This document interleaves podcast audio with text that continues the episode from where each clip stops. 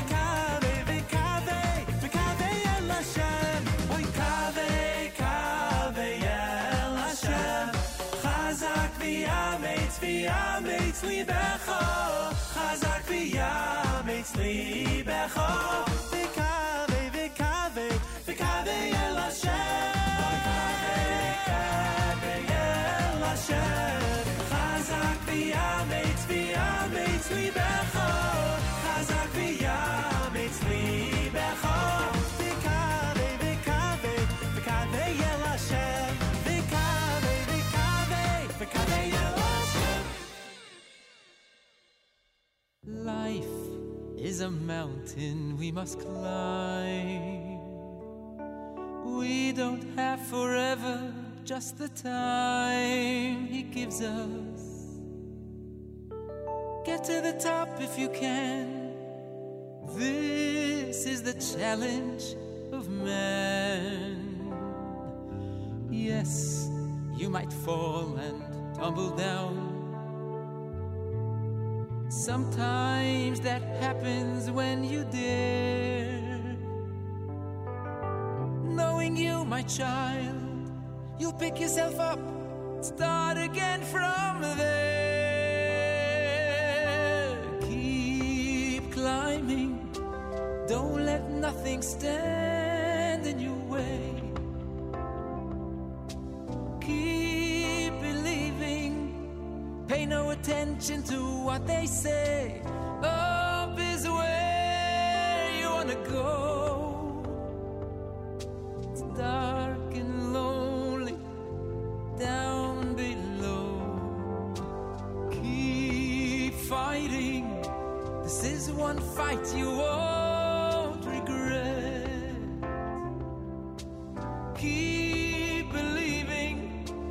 got what it takes, now don't forget.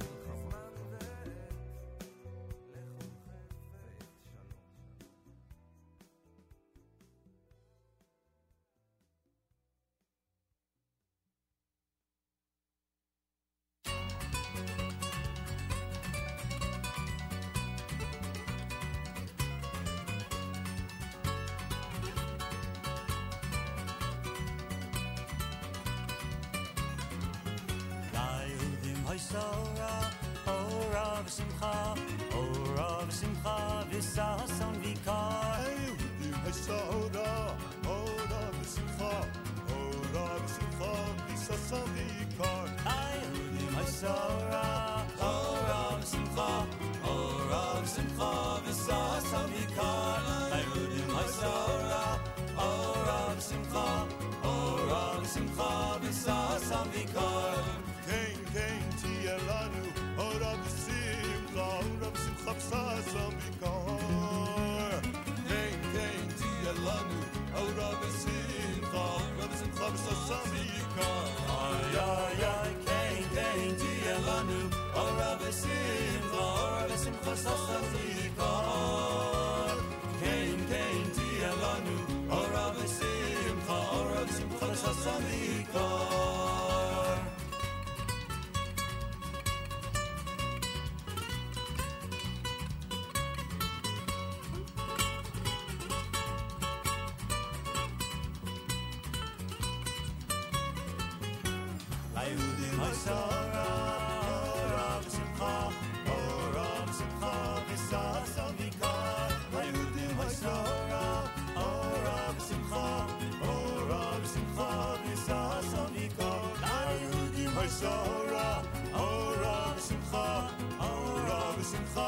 ושמחה, וששון ויקר. ליהודים השרה, אורה ושמחה, אורה ושמחה, וששון ויקר.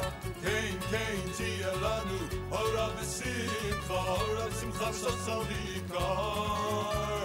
כן, כן, תהיה לנו אורה ושמחה, אורה ושמחה, וששון ויקר.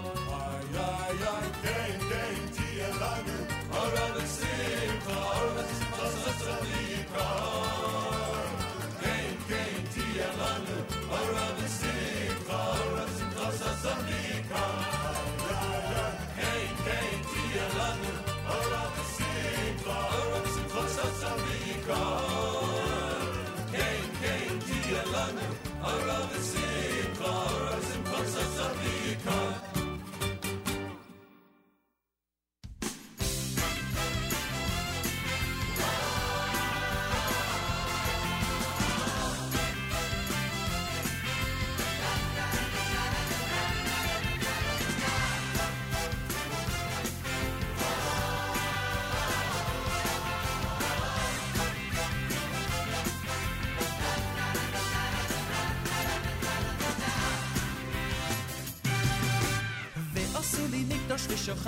ושוכנתי בסייחום, אוי אוי בסייחום, אוי, ועשו לי מקדוש ושוכנתי בסייחום, אוי אוי בסייחום, ועשו לי מקדוש ושוכנתי בסייחום, אוי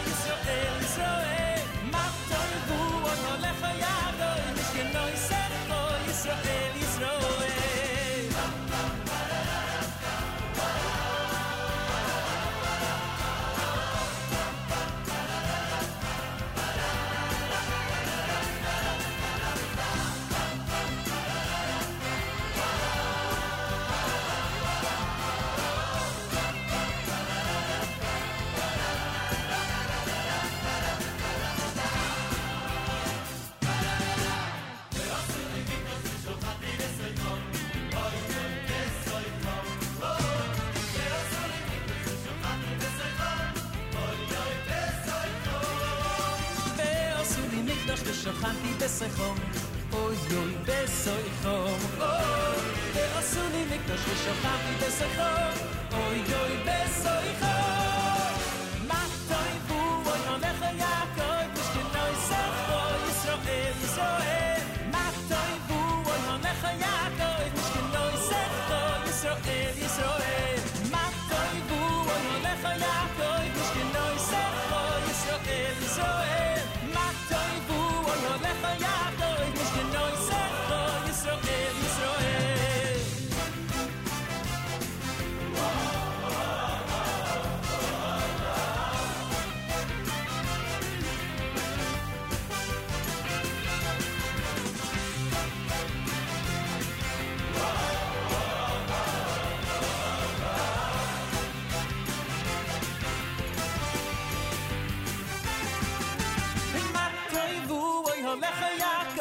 genoi sag ho Israel Israel mat doy vu ein hon lech ya goy mish genoi sag ho Israel Israel mat doy vu ein hon lech ya goy mish genoi sag ho vu ein hon lech ya goy mish genoi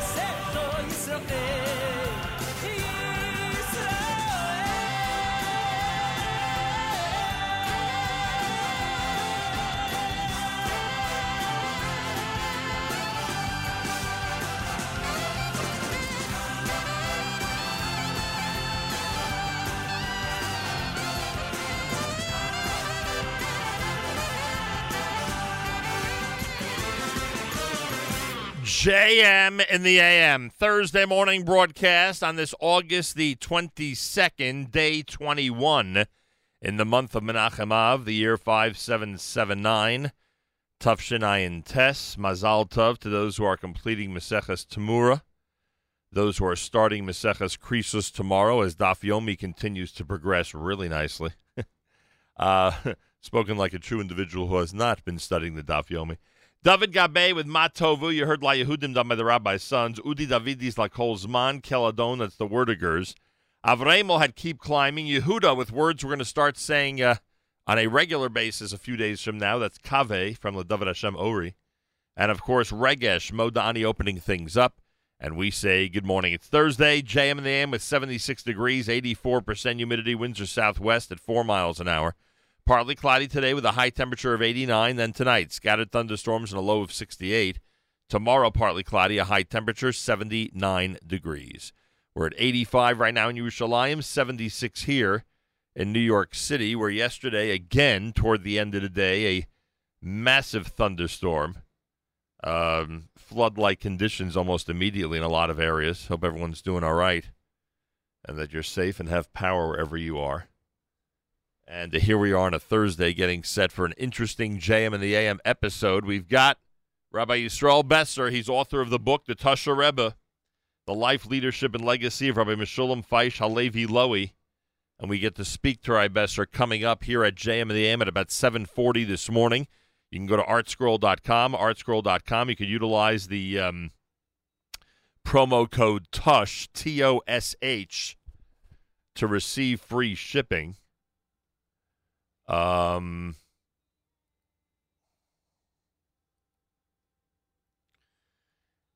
I want to make sure I have that straight in terms of the uh, in terms of that offer. Well, we'll make sure we have it straight. And um, and uh, and we look forward to that conversation. It should be very, very interesting, to say the least. A very, very interesting interview coming up uh, regarding the Tosher Rebbe and the brand new book. So we'll have that for you coming up here at JM in the AM Thursday morning at six thirty in the morning as we continue. Um, we go to uh, this selection from Ellie Marcus at JM in the AM.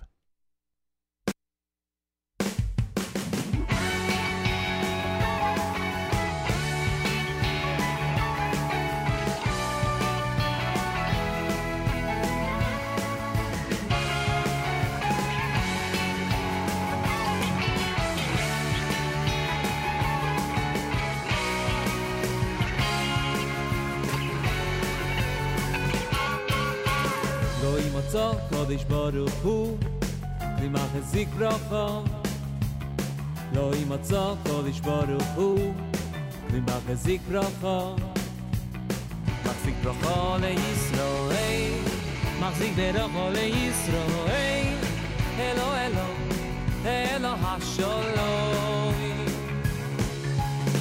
lo im so kodesh baruch hu vi mach zik bracha לא ימצא הקודש ברוך הוא, ומחזיק ברוכו. מחזיק ברוכו לישראל, מחזיק ברוכו לישראל. אלו אלו, אלו השלום.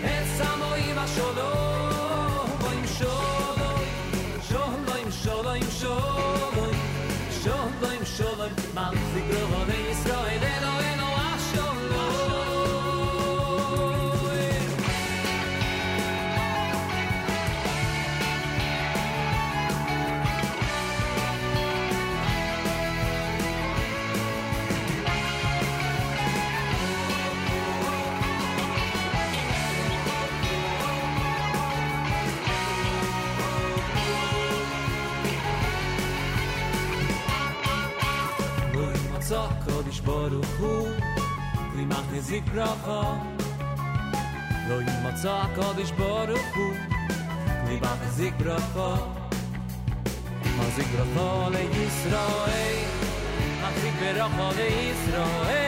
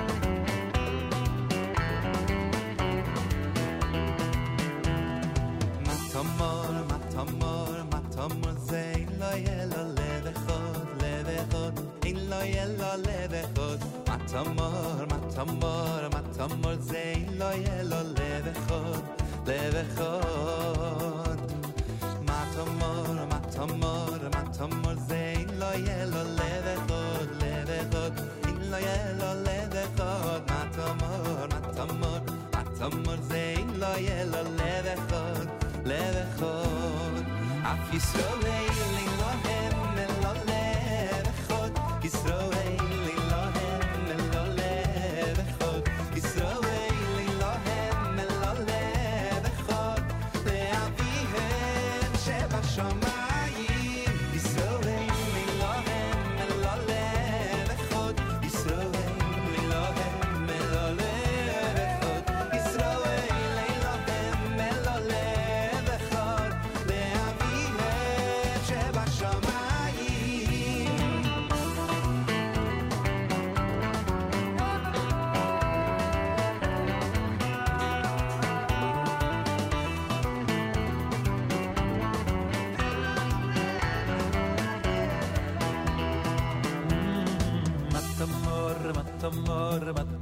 zein lo yelo leve khod leve khod in lo yelo leve khod matamor matamor matamor zein lo yelo leve khod leve khod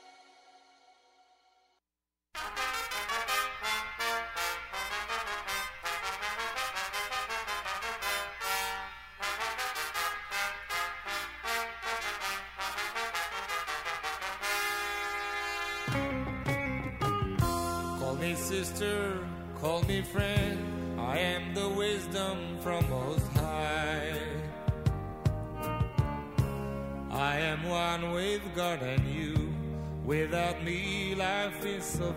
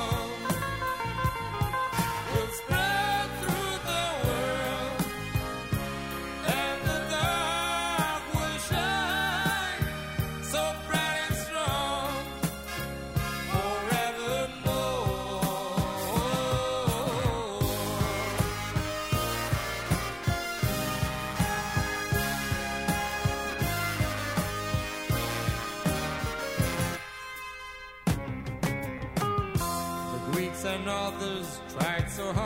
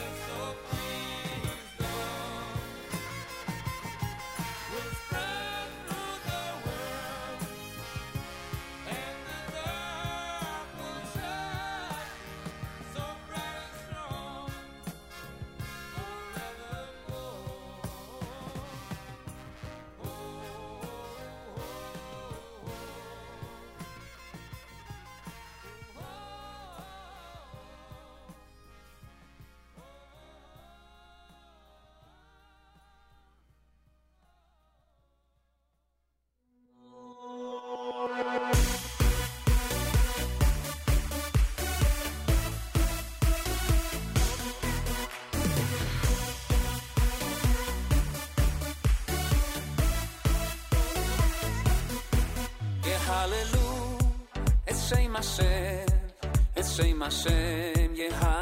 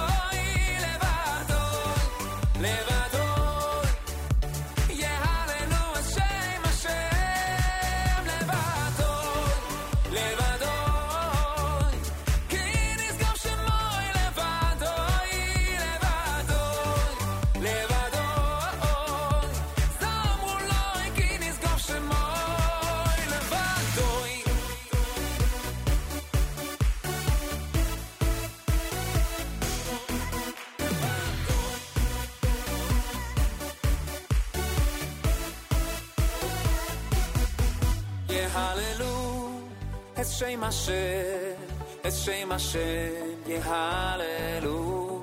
שירו לו, שיר חודש, זמו לו כי נשגוב שמו. יהללו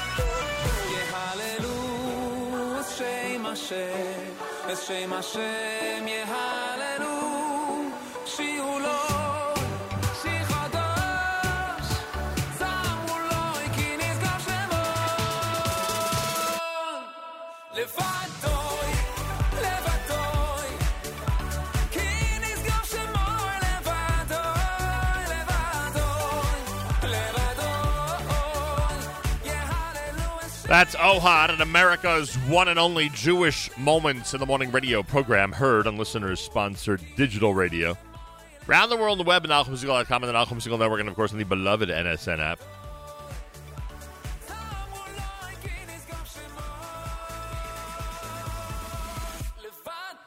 Isaac Betonin there with Light in the Darkness. Benny Friedman had Light. Shlomo Katz with Libu Psari. Michal Przanski, tav Ovid, Yidel Hadleva Chad, and Eli Marcus with Kaylee Machzik here at JM Galitzal. Galei Israel Army Radio, 2 p.m. newscast for a Thursday follows next. We say Boker Tov from JM in the AM. גלי צה"ל מירושלים השעה 2, שלום רב, כאן רני אבנאי עם מה שקורה עכשיו. בחירות 2019, בשעה זו נמשך בבית המשפט העליון הדיון בנוגע לפסילת הרשימה המשותפת. הערעור הוגש על ידי עוצמה יהודית ומפלגת הליכוד. מחוץ לאולם נרשם עימות בין חברי הכנסת אחמד טיבי לבין פעילי ימין. תסתכל לי בעיניים, מהלל שהידים שרצחו יהודים? בושה וחרפה, ואתה רץ לכנסת? מהלל שהידים שרצחו יהודים. אני בעל הבית. הנה, הנה זה שלא מגנה, לא מגנה, לא מגנה. ומוקדם יותר נערך הדיון בנוגע לפסילת עוצמה יהודית. החלטת בית המשפט תינתן ביום ראשון.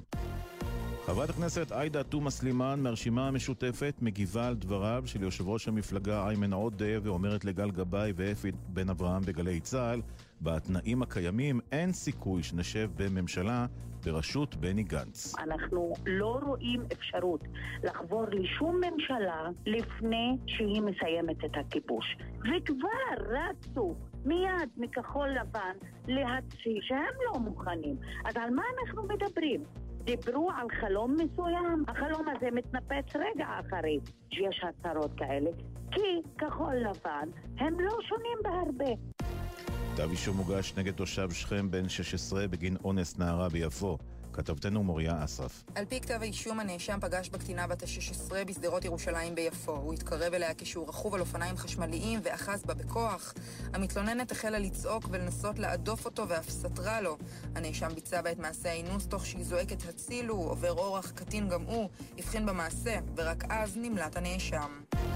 ראש המועצה האזורית אל-קסום שבנגב המ- המזרחי מאיים 20 אלף תלמידי המועצה לא יפתחו את שנת הלימודים אם לא ייפתר משבר תקצוב מוסדות החינוך בכפרים הבלתי מוכרים. כתבנו רמי שני. איום ראש מועצת אל-קסום להשבית את הפתיחה של שנת הלימודים נובע לדבריו מכך שאזל בקופת המועצה הכסף לאפשר את הפעלת מוסדות החינוך בכפרים הבלתי מוכרים שבה.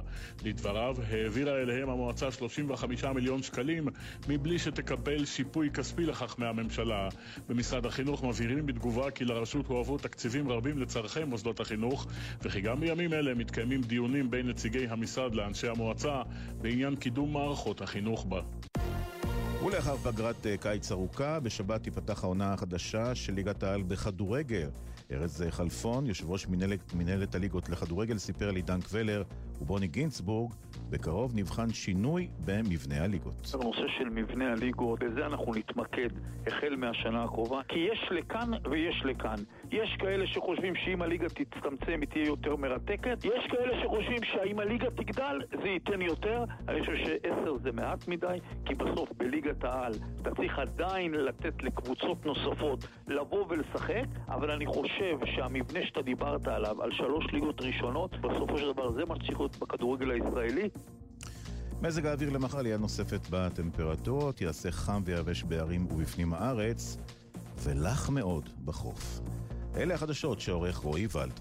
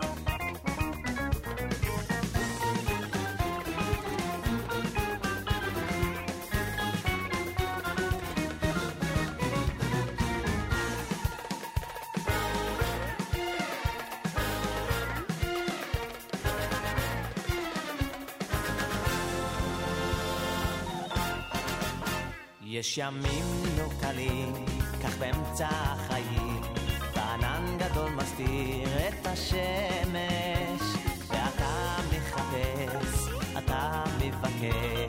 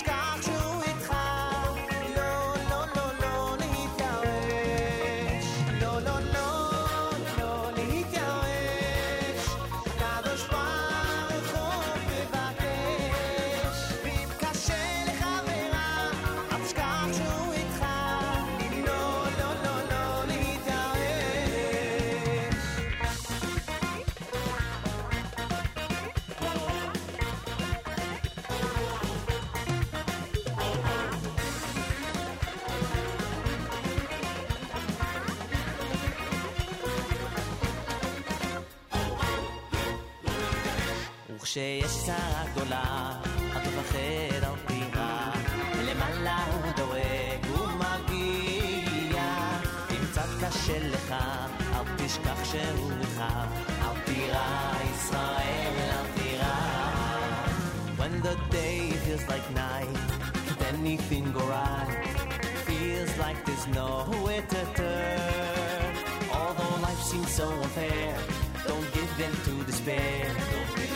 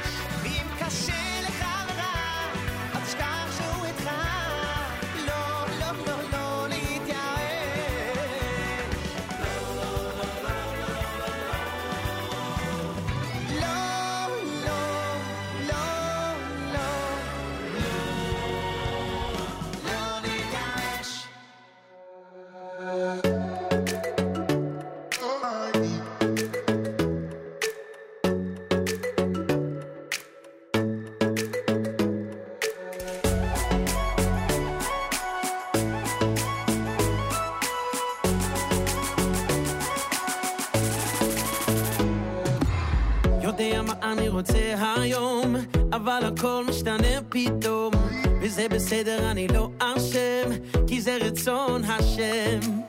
אני הולך, לא רואה את הסוף, מאמין שיהיה רק טוב. אני קטן, כן, אני קטן, והתמונה גדולה, וכל מה שקורה זה סבבה, לא מפחד משום דבר, כי אני בידיים של אבא, של אבא שלי.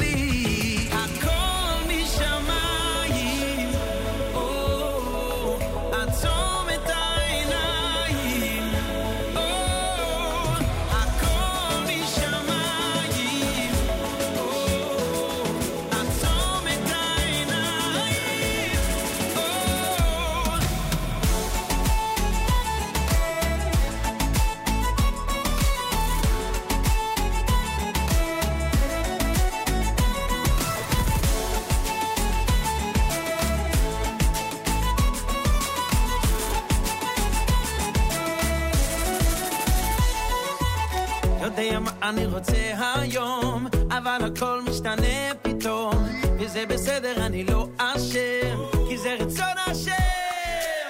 אני הולך, לא רואה את הסוף, מאמין שיהיה רק טוב. אני קטן, כן, אני קטן, והתמונה גדולה. וכל מה שקורה זה סבבה, לא מפחד משום דבר,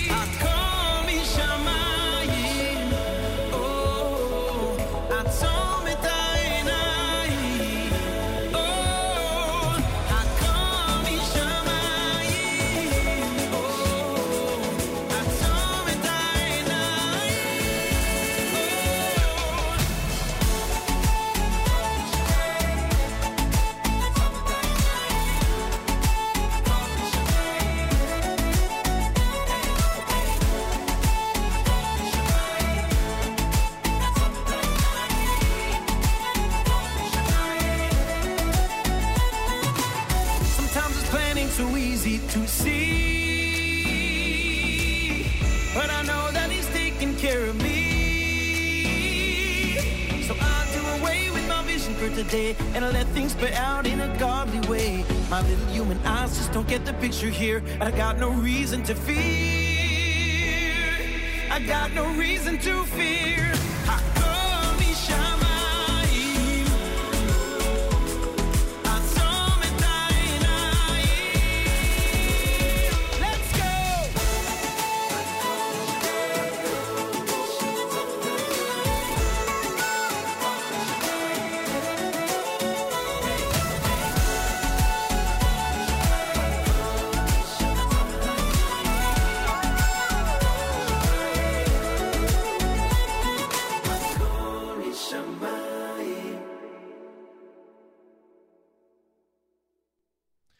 JM in the AM. It's Mordechai Shapiro, Hakol Mi Shamayim, from his brand new album by the very same name. Before that, you heard Shua Kessin, Lo Lahit Yaesh. Thursday morning broadcast at 13 minutes after 7 o'clock. Good morning. We're here in New York, speaking to you around the world and getting ready for a big interview as uh, Rabbi Yisroel Besser is expected in studio here at JM in the AM. ArtScroll's out with a brand new book called The Tosher Rebbe, The Life, Leadership, and Legacy of Rabbi Meshulam Feish Halevi Lowy. Yisroel Besser is the author, and uh, we get to speak with him live in studio coming up here at JM And We will Facebook Live the conversations. You'll be able to see it as it's happening. The book is called The Tosher Rebbe. There is a special promo code that has been designated for our listeners for today. Uh, when you go to artscroll.com and order the Tosher Rebbe book, if you uh, use the promo code TOSH, T O S H, you get free shipping on your order. If you use the promo code TOSH, T O S H, today, Thursday, uh, you get free shipping on your order. Keep that in mind as you want to make sure to have the brand new book in your home uh, so you could read it ASAP. It just came out. We've got it. Very, very fascinating. And I get to discuss it with Israel Besser later this morning at about 7.40 a.m. Eastern Time right here at JM in the AM. Thursday morning broadcast. Plenty more coming up. Don't forget weekly update tomorrow. Malcolm Hoenlein will join me at about 7.40 Eastern Time tomorrow morning right here at JM in the AM.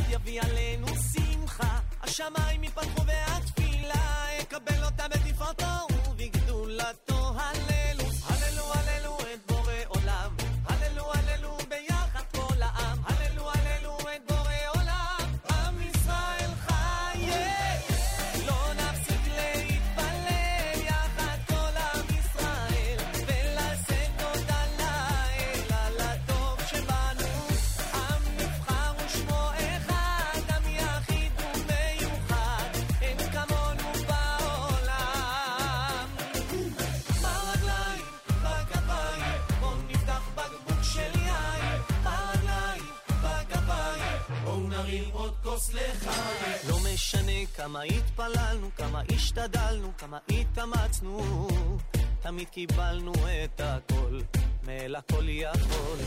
בזכות השמחות שלנו, האהבות שלנו, תמיד קיבלנו את כוחו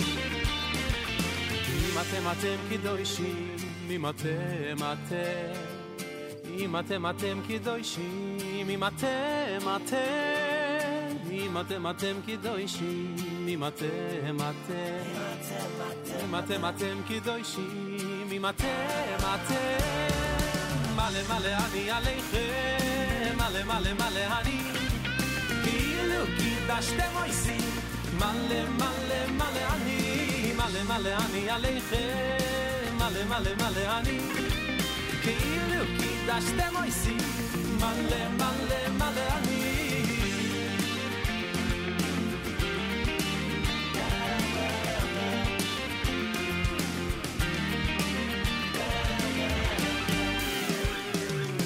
אם אתם אתם קדושים, אם אתם אתם, אם אתם אתם קדושים, אם אתם אתם, אם אתם אתם קדושים, אם אתם אתם, אם אתם אתם קדושים, אם אתם אתם, מלא מלא אני עליכם, מלא מלא מלא אני, כאילו קידשתם אויסי, מלא מלא מלא אני, מלא מלא אני עליכם, מלא מלא מלא אני, כאילו קידשתם אויסי, מלא מלא מלא אני, מלא מלא אני עליכם, מלא מלא מלא אני, כאילו קידשתם אויסי, מלא מלא מלא אני, מלא מלא אני עליכם, מלא מלא מלא אני, כאילו קידשתם אויסי, מלא מלא מלא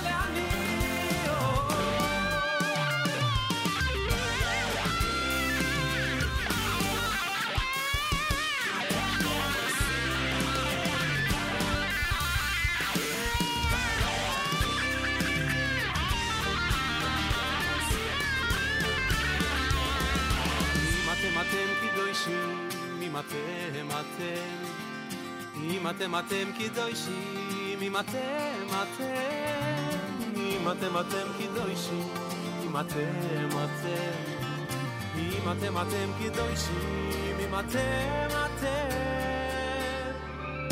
מלא מלא אני עליכם, מלא מלא מלא אני, כאילו קידשתם אויסי, מלא מלא מלא אני,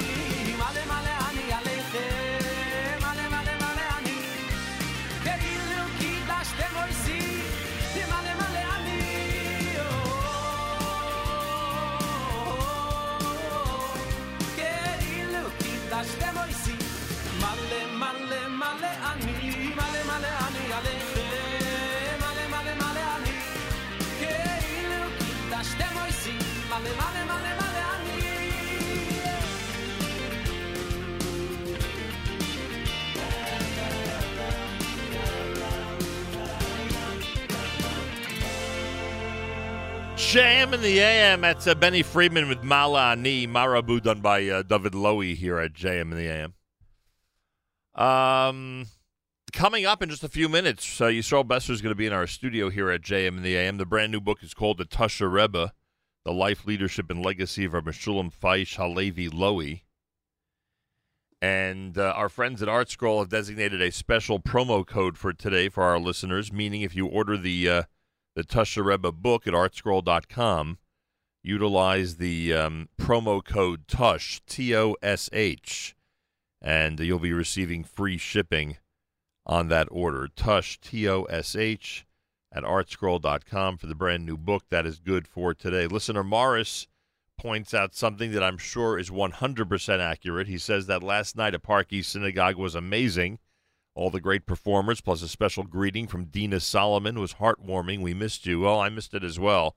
Would love to have been there for the uh, Kalbach Moshav benefit concert at Park East Synagogue. It does, I knew it would be amazing. I knew it would be a great concert. I saw in the end, Eitan Katz was there. Onek Shemesh was there in addition to the announced lineup. Must have been really, really cool. So I hope they raised a lot of good money for the Moshav. And uh, those of you who never heard our uh, show from Israel with uh, Nachman Solomon, which was the Wednesday of uh, the most recent trip, not the most recent Nefesh B'Nefesh trip, but the one before that, I suggest you go to the archives and check it out. It was really a very interesting and fascinating conversation about life on the Moshav, and of course the uh, details of, of this horrific episode that occurred. Thursday morning broadcast, JM in the AM. Congratulations and Mazal Tov to those who are uh, wrapping up Maseches Tamura in the Daf Yomi and starting Krisus tomorrow as Daf Yomi rolls on. We're just a few months away from the big Siyam coming up in uh, January. Partly cloudy today with a high temperature of 89. A reminder that tomorrow Malcolm Hoenlein will join us. He's executive vice chairman of the Conference of Presidents of major American Jewish organizations, and he will join us for the weekly update tomorrow morning here at JM in the AM. And uh, there's a lot, lot going on, lots of news to discuss, plenty of things that you'll be uh, certainly interested in regarding the uh, the news of the week. So make sure to be tuned in and to get ready to uh, be informed with the weekly update. Again, that's Friday, 7:40 Eastern Time, right here at JM in the AM and recommend to those who uh, don't have the app yet to get the app and listen to that and all of our other segments. And of course, we do have a listen line where you could literally call up and um, and listen in to what's happening and participate in that way as well. Rabbi David Goldwasser's words, Zechanishmas Harav Zebrin Yosef Alevi and Zechanishmas Esther Basar Yosef Alevi. Here is Rabbi David Goldwasser with Morning Chizuk. Good morning. It says in Shoftim, V'oyavov, those that love Hashem, kitzeis Hashemesh bigvurasa. They are like when the sun goes out with its strength.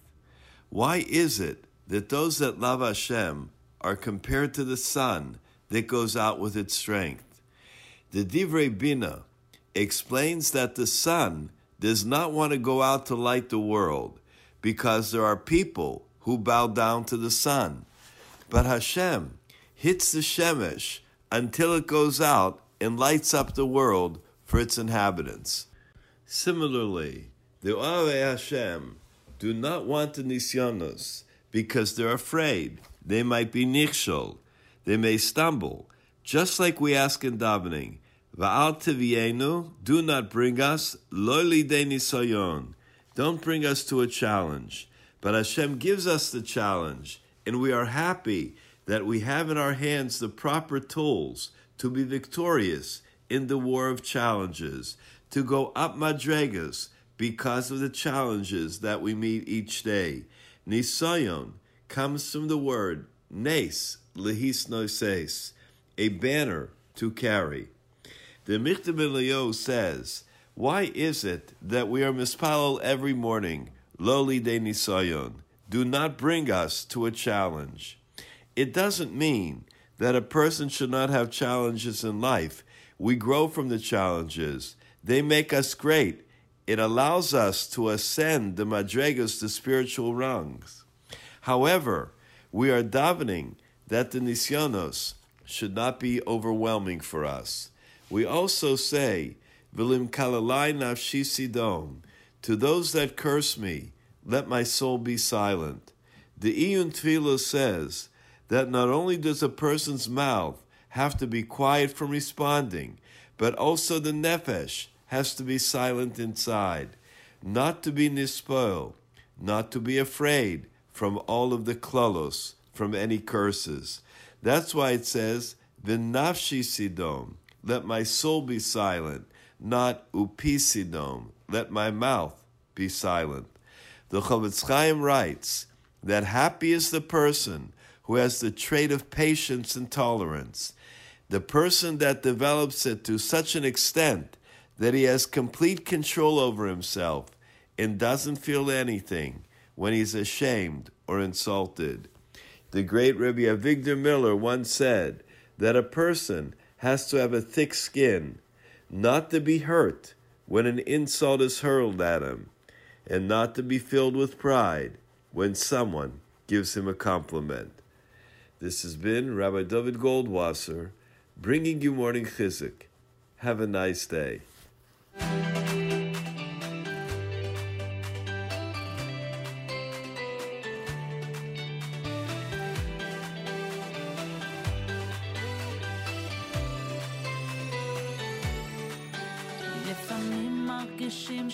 שהחיים כל כך קשים, מה יהיה עוד יום עד שנה? אבל אני מחייך, לא דואג להמשך, כי יש לי, יש לי אמונה. לפעמים מרגישים שהחיים כל כך קשים, מה יהיה עוד יום עוד שנה?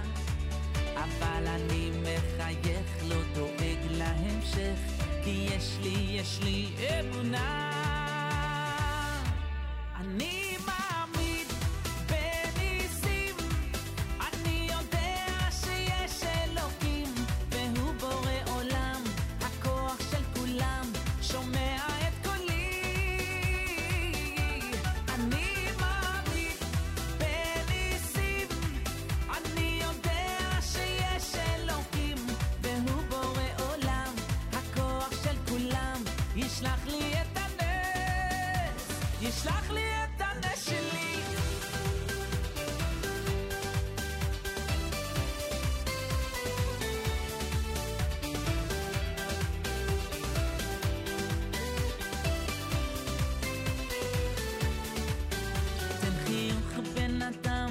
ניסים כל הזמן, לא לבכות הכל לטובה.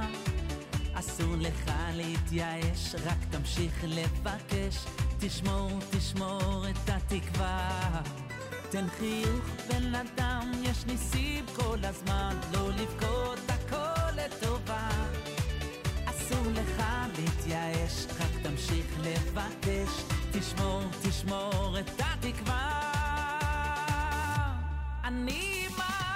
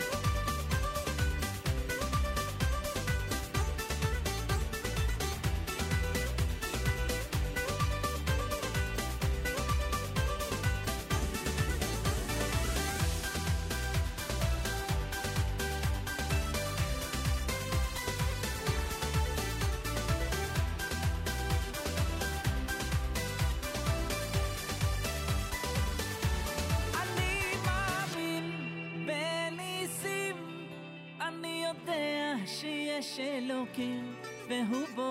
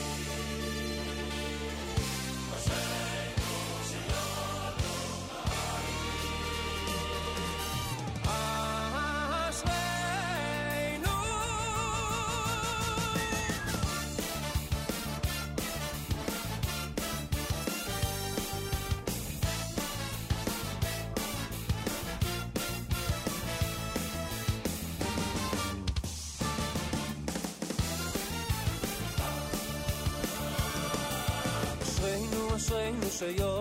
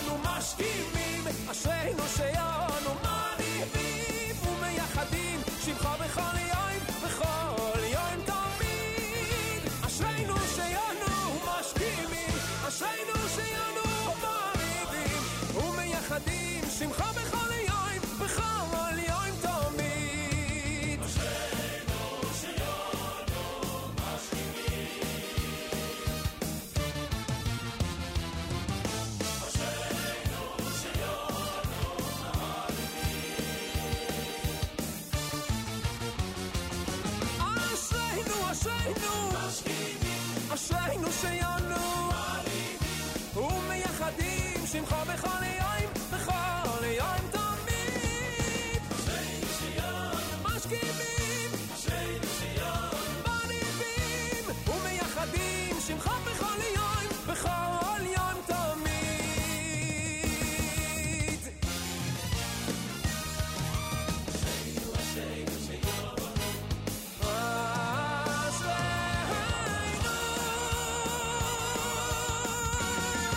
JM in the AM Thursday morning broadcast here at JM in the AM in our New York City studios. By the way, I am told the Facebook Live video is live. You can go to facebook.com slash Nachum Segal Network again. You can go to facebook.com slash Nachum Segal Network and see what's doing in studio. And believe you me, today there's something very exciting doing in studio here at JM in the AM and the Nachum Segal Network. Many of you are uh, likely aware of the fact that there's a brand new book out there. Our friends at ArtScroll have again produced something that uh, is conjectured to be a bestseller. It is called the Tosher Rebbe. I'm actually holding it up right now to the camera. The Tosher Rebbe. Go to facebook.com slash Nachum Segal Network. You'll see it. Uh, the Tosher Rebbe, the life, leadership, and legacy of Rabbi Meshulam Feish Halevi Lowy. Uh, brand new from ArtScroll. Art Scroll has done us a tremendous favor. They've made us into very big, big shots today by giving a special promo code today, Thursday, to our listeners. If you order the book from ArtScroll, go to artscroll.com. If you order the book from ArtScroll today, Thursday, and utilize the um, promo code TOSH, T O S H, uh, then you are entitled to free shipping. You heard that correctly, everybody. You're entitled to free shipping on your order. Again, go to artscroll.com and uh, use the promo code TOSH, T O S H. Rabbi Yisroel Besser is in our studio. You may know him from his work with ArtScroll about the life of Rabbi Meir Zlotowitz. You might know him as the author of a book about the Chassam Sofer.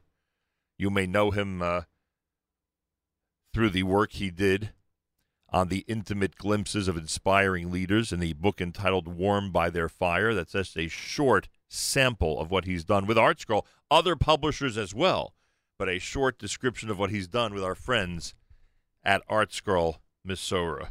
Rabbi Yisroel Besser, welcome back to JM in the AM. Thank you so much, Nachum. As always, it's so exciting to be here.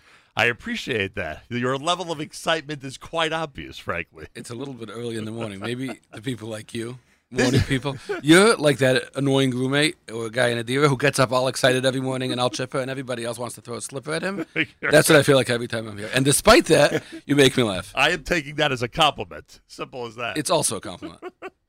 Um, it's rare that we get this opportunity, that we get this chance. And the reason is because you're not a New Yorker.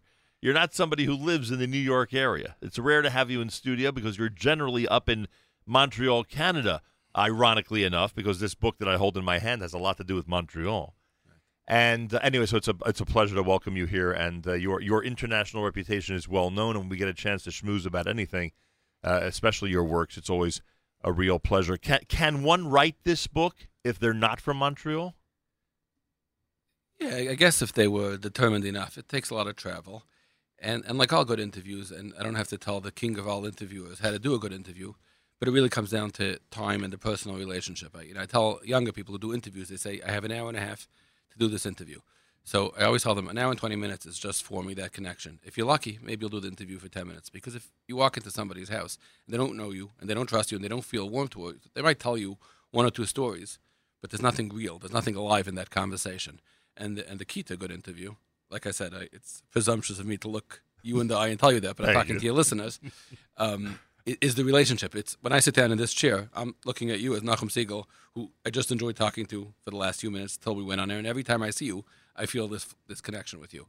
Uh, so living in Montreal makes it easier because I could follow up again and again. Right. Somebody's tired. A lot of the people are older people. The people, especially Right. who remember the Rebbe back in the rebuilding years, aren't young anymore. So if you if you're going to come in and you have a flight to catch, it's not going to be a good interview.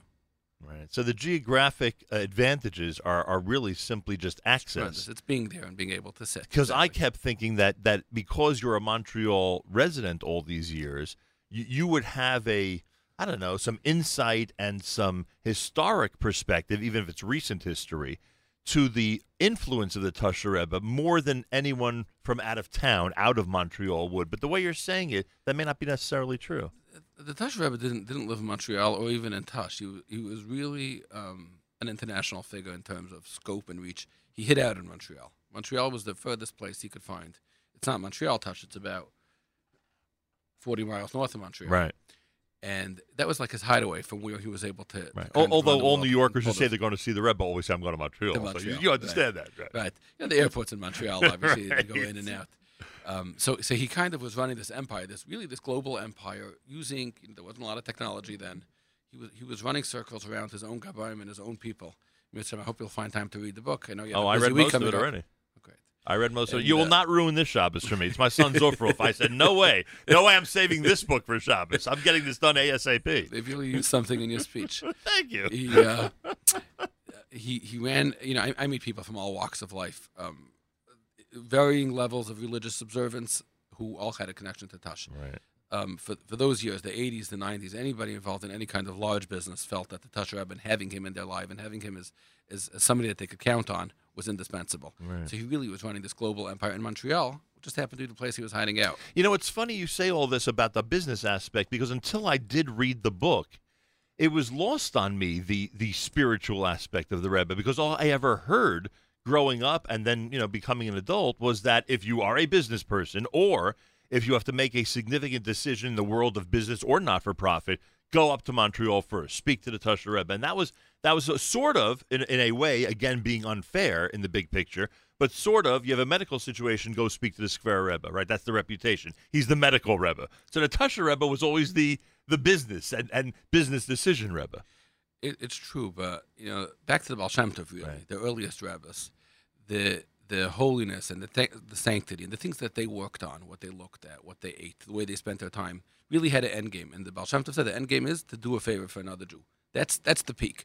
So the Tosher Rebbe's holiness, he- you know, he didn't help people despite his holiness, but because of his holiness, he ascended that ladder his whole life, and at a certain point, he was able to help people. Now, helping people means a lot of the time he did a lot of medical, but a lot of times it comes down to parnasa, which is holy, especially by Hasidim who invested that with holiness. You know, people would come into the Tosher Rebbe and say, "I'm buying a new house. I need a bracha." So you'd say, "How many bedrooms is it?" They'd say three. You'd say, "Your wife wants four. Make sure there's an extra bed." You would tell people, "Make sure that your wife has enough cleaning help." That means he, he was able to scale the heights from somebody who was so who was so removed from this li- from this world, um, the realities of this world, who needed so little, who literally did not sleep. You could read his schedule. Yeah, yes. an I hour, talk about that, hours, right. And uh, And it could have been the opposite. It could be somebody with a five bedroom house who the Rebbe felt, you know, or, or who I shouldn't say the Rebbe felt, but who really needed four. But you know, the, I, I, it was always about hashbaz and making more. You know, I, I mentioned the story recently. My wife says you should have you should have gotten to the Tosher Rebbe. You know, I would have a Thanks- larger house. Thanks, right? thanks for telling me now. But uh, um, so so again, the, the the the fact that everybody went to him for help is because that was his end game. That's where he ended up after all those years of not eating and sleeping and learning and davening. This is a man who said the whole Tehillim to start the day and sometimes two or three times a day. Right. And if he heard about a, uh, someone who wasn't well, a chayla, who he didn't know, didn't make a difference. Whether A Jew who was in need, he would take it as Tehillim again and just start all over again. And there was this battle that played itself out between him and his Gabam always. They were trying to protect yeah, him the Gabayim were from they- himself. right?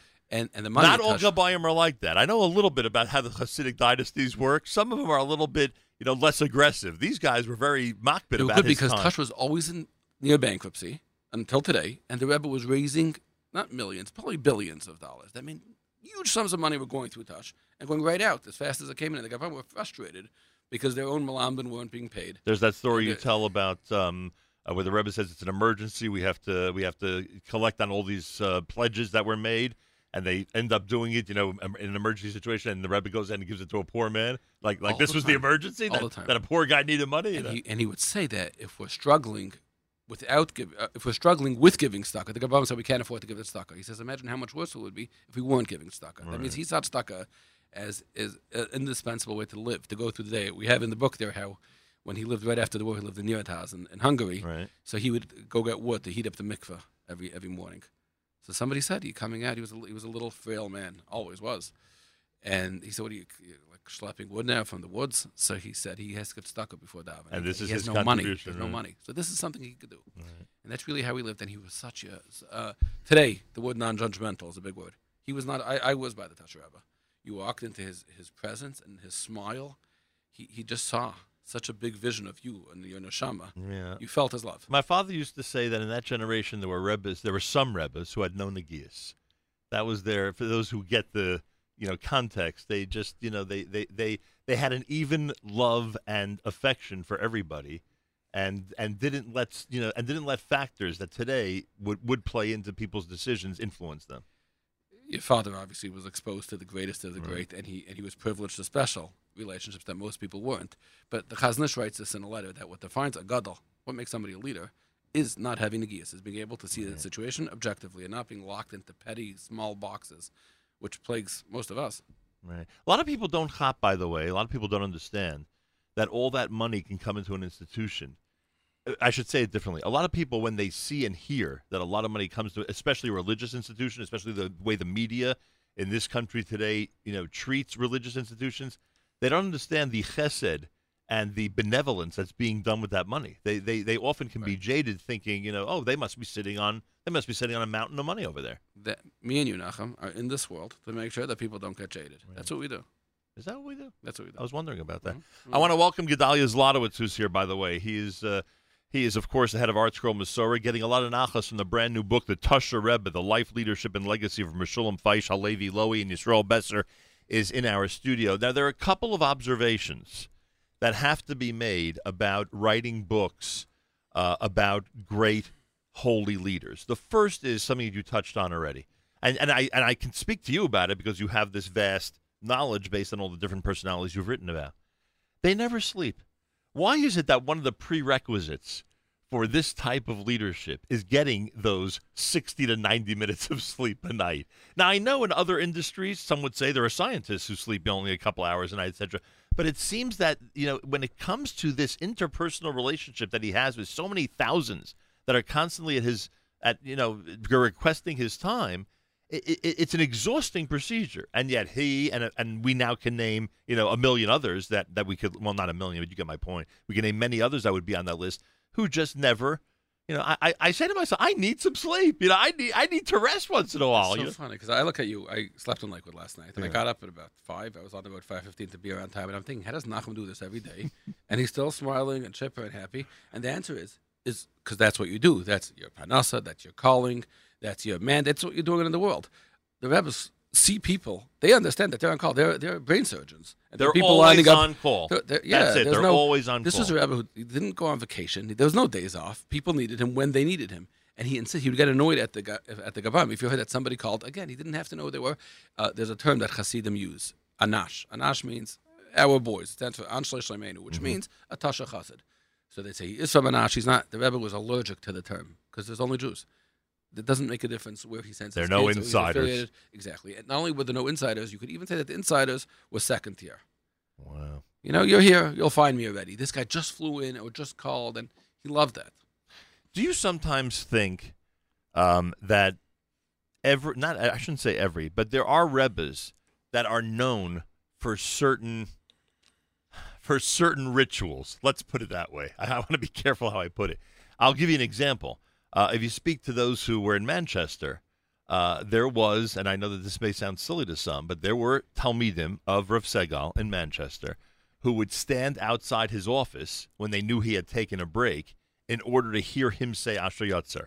They said the greatest Musar Shmooze was hearing him say, and in general, when he said brachas, if you're from, I don't know if you're familiar with him, but when he said brachas, he would be, he, he couldn't say a shahakal and do it in, in, in 1.2 seconds like most of us. It would take him a tremendous amount of time. With the Tosher Rebbe, it seems that that same type of attention was paid to the ritual of Natilas Yadayim, of washing one's hands. And I assume that means both uh, for bread and for, you know, waking up in the morning, etc. Whenever one had to wash their hands. And, and you could describe it for us. It was it was not just a ritual. It was a it was a, it was a whole ceremony with a large cup, much larger than we would use, and and things like that. Right? Why? I, again, I can't I can't tell you why the Tosher Rebbe did what he did, but we wrote there in the book how famously when the uh, Chaim Hakadosh passed away, the Baal Shem Tov said by Shal Shodas, Kava Maravi, the light, the light of the West has been extinguished, referring to the uh, Right. Chaim Hakadosh. He, he knew he passed away, so they asked him after. In the middle of Shal Shodas, it was obviously Shabbos. How did you know that the Chaim Hakadosh passed away? He said because there's the site, the secret of Natilas Yadayim is given over to one tzaddik in every generation, and it came to me. I had that revelation, so I understood that the previous holder of that secret was no, no longer, longer with there. us. The old Skver Rebbe, Rabbi Yaakov Yosef, Right. father of the current Skver Rebbe Shlita, said that Tosher Rebbe knows the site of Natilas Yadayim. But really, everything he did was halacha. So it's I'm, I'm, I'm not comparing it or not comparing Right. it to other rituals of rabbis, which are all uh, grounded in, in Kabbalah, if not halacha. But this is Hilchas Netilas. That means every single thing he did came from the Shulchan Aruch and the commentaries, the right hand higher than the left, the way he put a towel over. Uh, we Make sure your uh, hands are not you, me. We eat a lot, so we're, sure we're always washing our hands. We're always coming, going. We're looking. We're thing. There's a bottle. There's a water fountain. We're making it work. He hardly ate. He didn't eat much, and and and he was a he was a, it was a pure person. I interviewed people who were with him in the worst years during the Holocaust, Right. and they said he was always clean and pure. There were no showers. There was Right. there wasn't soap, and this man was was radiating. It was it was a different kind of light, and cleanliness was important to him. He he slept at night between forty five minutes, depending what time lice was, he would change his bakasha. He didn't go into a bed. He sat Right. down on the couch, and he had a ritual for that too. The Gabbaim showed me what he did. He had three svarim. He would kiss them, put them at the head, and then let himself sleep for about an hour. So Natilas Yadayim was, was also fed into that purity that, that enveloped him at all times. Why don't the Rebbes eat? Isn't that also a common denominator among them? And as far as I know, that very, very little time. And, and by the way, it's not just Rebbes. There's certain uh, other holy men that may not have a Hasidic following that are very, you know, except Shabbos. Shabbos, they'll make sure to, you know, consume something. But it was not unusual, as you wrote, for the Rebbe not to eat till midnight. To have not to eat, and a lot of the days that he was fasting, he would make sure to eat before Shkia, just Right. not to fast, not Right. to get carried away by the arrogance and conceit of I'm fasting. So he broke his fast. I can't tell you why rabbis don't eat. I, I, I do eat. Right. But everything in, in El Mazeh, everything in this world is just a means. Right. And Shabbos is again, different, So we're bored. So you know, we're filling whatever holes we have. I always say on a fast day, one of the things I realize on a fast day is all I ever do is eat. Like, Spend a lot of time eating. Well, look around. Most people have a rough time on fast days. Most Right. of our guys, right? Right. Fast days don't go easy for us. Rebbes are fasting Um, every day. Yeah. Again, it's just a means. They see it. Right. Um, one of the things that's that's always intriguing to me, especially as I get older, is is the psychological development of a child when they are designated to be a rebbe or a leader. There are those who, you know, naturally, and by the way, I think this Skver Rebbe may be, a, well, it's not a great example because one always expects the oldest son to take over, but, you know, but I don't know when the grooming began for his Rebbe-dom. The Tosher Rebbe's grooming, according to Yisroel Besser, basically started at birth. Would you agree with that? Birth, right. It's interesting. Rabbi Meir Shapiro in Lublin, my grandfather would always tell this to me, would take in all the children of rabbis. So they said nobody got into Lublin. There were no connections. There was Right. no, you had to know 200 blot. Mhm. You had to take a bechina. They didn't always know 200 blot. They knew less than that. And he would take them in anyhow. So my grandfather told me that. They asked Rabbi Meir Shapiro why.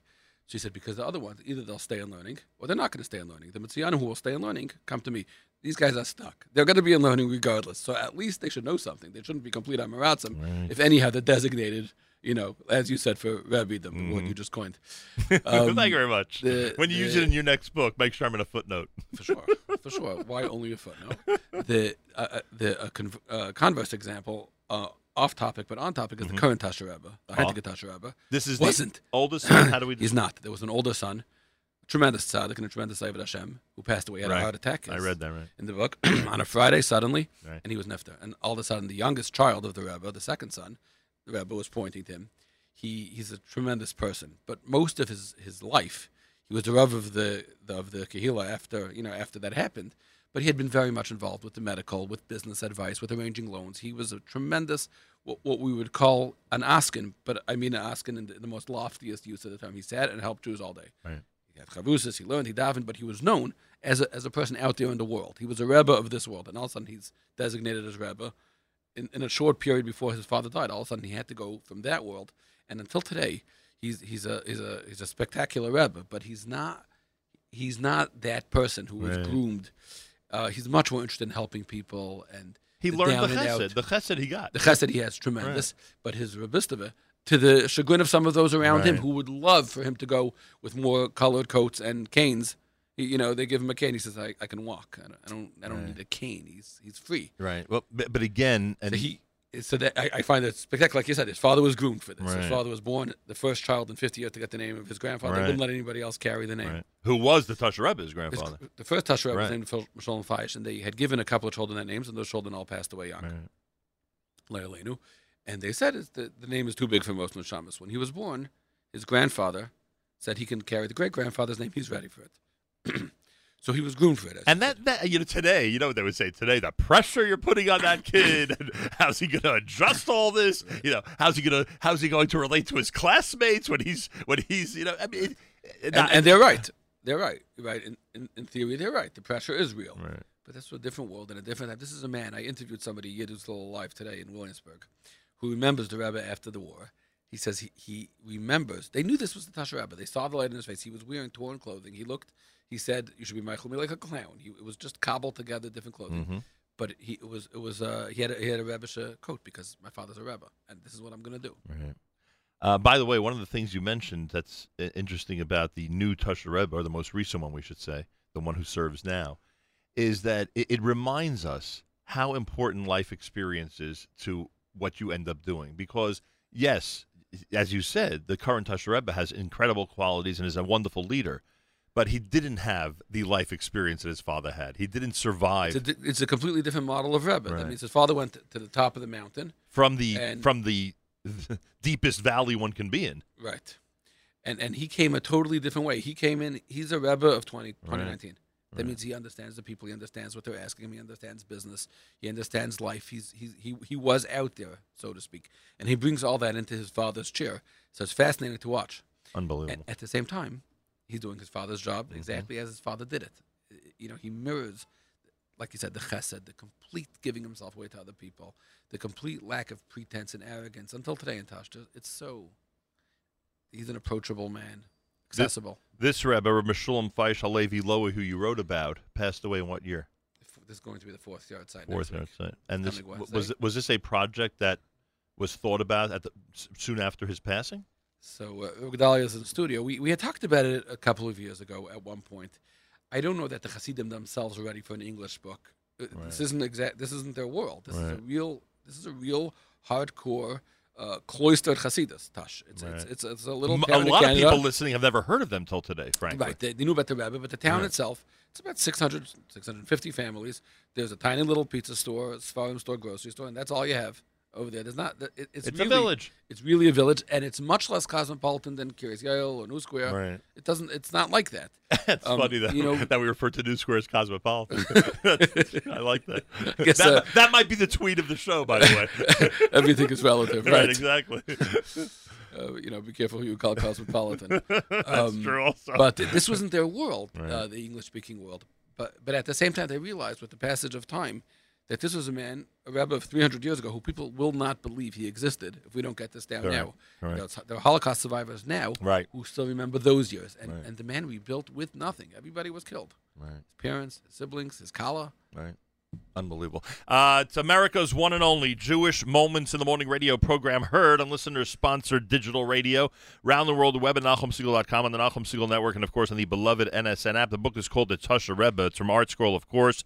Yisroel Besser's in our studio. It's the life, leadership, and legacy of our Meshulam Feish Halevi Lowy. If you're watching now on Facebook Live, facebook.com slash Nachum Segal Network. I'm literally holding the book up.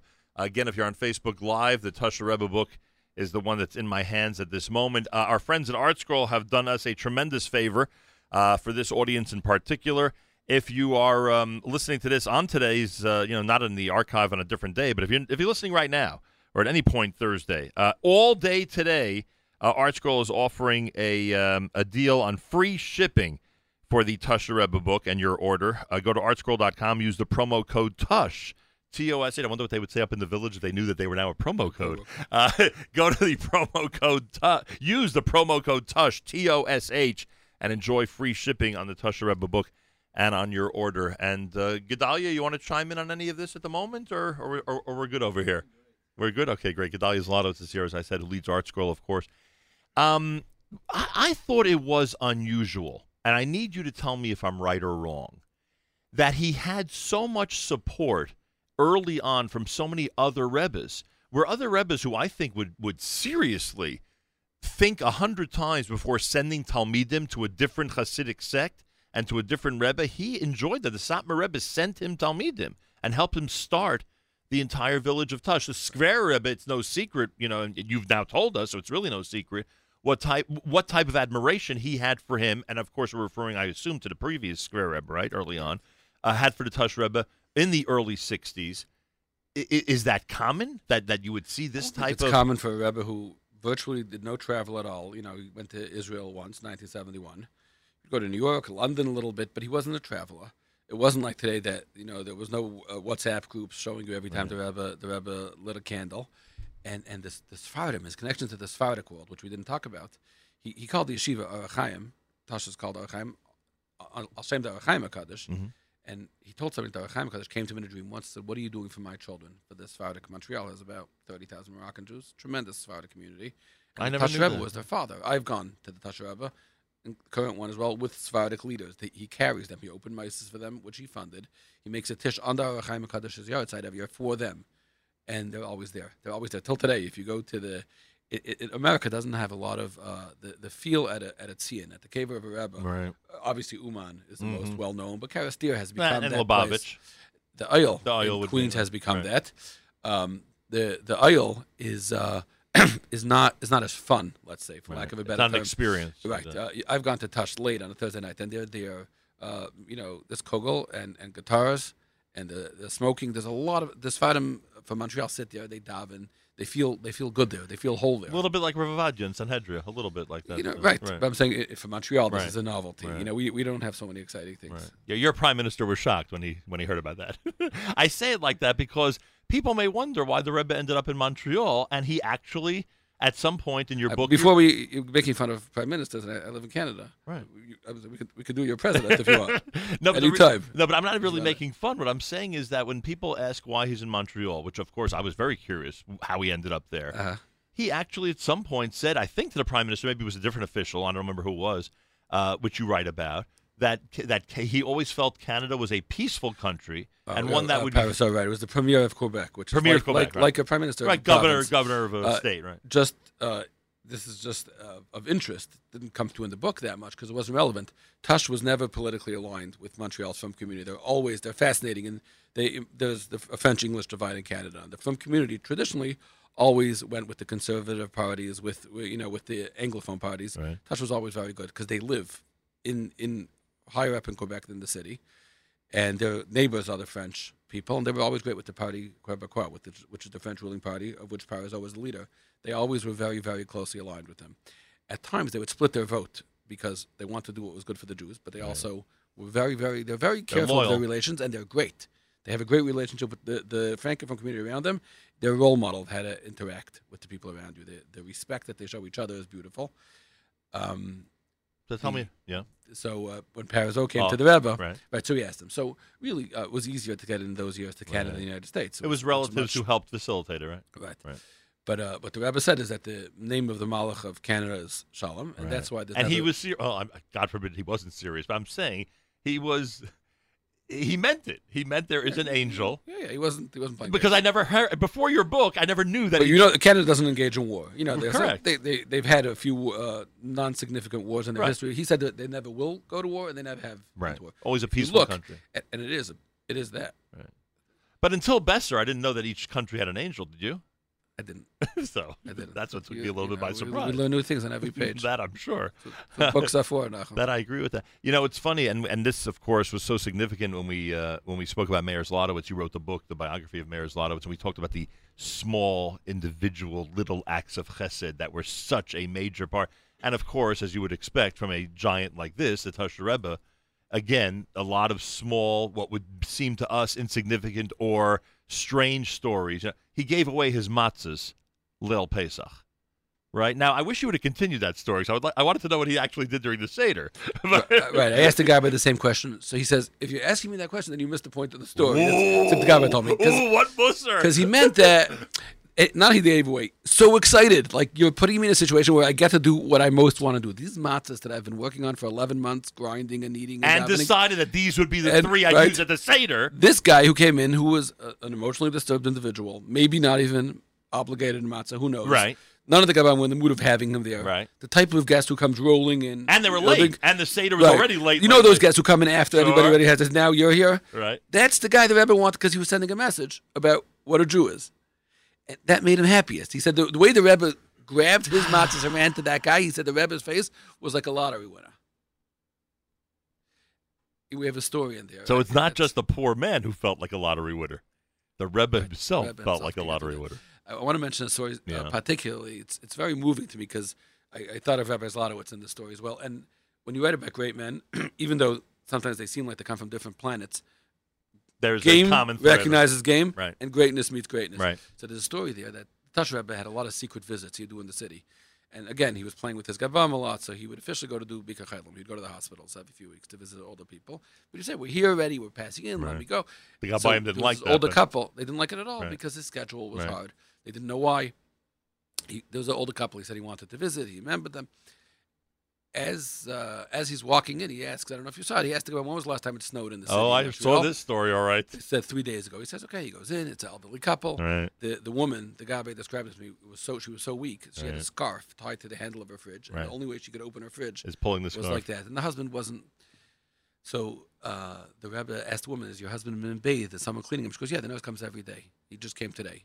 So on the way out, the Tosher Rebbe says to the Gabbai, "You told me it snowed three days ago. Look at the front steps; they haven't been cleaned. Nobody's Right. been here in three days. No footprints, he so the says. Rebbe brought in right, exactly. So he brought in the son from New York, paid, Right. funded him to take care of his parents, let him know what his obligations to his parents are. Right. But this is a Rebbe who's thinking that way too. It's unbelievable. Um, that that he had the wherewithal to even put all that take it all together. in. And he sent someone to the house to help out. By the way, I know I'm focusing a lot on Pesach, but he did refuse to sign a letter uh, when people wanted him to declare that he does not use machine matzahs because there was someone in the building who was who was in the business of machine He would matzahs. give and- away sp- space, right? People Right, and the rumor started that, that the Rebbe approves of machine, matzahs. He refused to sign that letter because he thought, as I wish some people would think today, that it would cause too much of an international tumult. The ones who don't know, the ones who know about it know about it. He's Right. like, the ones who don't know about it will only learn about it now. And all of a sudden, I took wh- why? Exactly. If you understand today's social media world and how Oh, things boy. spiral out of control, you understand that the smartest thing in the face of controversy is just to sit tight and be quiet. Yeah, and Don't let feed it, it. Let it, uh, Let it die by itself. Let it die, and that'll be the end of it. Um, the lost villain story, right? That I look, I I'm a regular American kid in a way, so I got to have some skepticism in me, right? but the Rebbe knew that even though it appeared that his talis and tefillin, uh, it must have been that one trip you're referring to, right? He went to Hungary more. Oh, so he did That go to Hungary more than Israel just once, but he went to Hungary other times. Uh, and, and they- were stolen, right? They were lifted by somebody at the airport. One assumes, which is not uncommon in European airports, right? Mm-hmm. But the Rebbe, what would you say? How would you follow up? A- again, we, we know we worked very hard not to make not to make the book as just a collection of miracles, but Right. some stories because and they're nice and they they strengthen people's own so they come in. They're fascinating, and in this case, they're one hundred percent true, confirmed, verified. And I turned away a lot of stories that I didn't, I couldn't speak to people. At the same time, some of them had to be included because it makes you understand that the Rebbe saw a different reality than the people around them. They were seeing. Uh, what their eyes beheld, which is that somebody stole the Talis and Tefillin, and he understood this epic battle that he was fighting with, as you wrote, the Baal Davar, the Sitra the other side, the forces of evil, call it whatever you want to call it. He wasn't playing an, an arcade game. This was real to him. He understood that there's a force called good in the world and a force called evil. And you asked earlier, how does somebody not sleep? If somebody understands all day that they're here to fight, he's a tzaddik. Maybe, according to David Abu Chatzera, the tzaddik hadar, whatever that means. I, don't Right, understand right. the significance of a term, but they do, right? Uh, so, uh, right, if you're a sports fan, so there are people who are great, and then there are all stars, and then there's the greatest of all time, and Right. everything has its significance. So, Lahavdal here, I don't, know, I don't know how to gauge super tzaddikim, but tzaddikim, who we accepted tzaddikim, said he was a tzaddik hadar, whatever that means. I, I travel a lot, I interview a lot of people. Almost inevitably, I would meet people in Israel, especially. You live in Montreal, do you know the Tosher Rebbe? Mm. That means the tzaddikim always were very well aware of him. So he understood his role to fight this battle, and he saw things that we didn't see. Yeah, but when but it, but it's not just a matter of bitachon that those talis and tefillin are going to be found.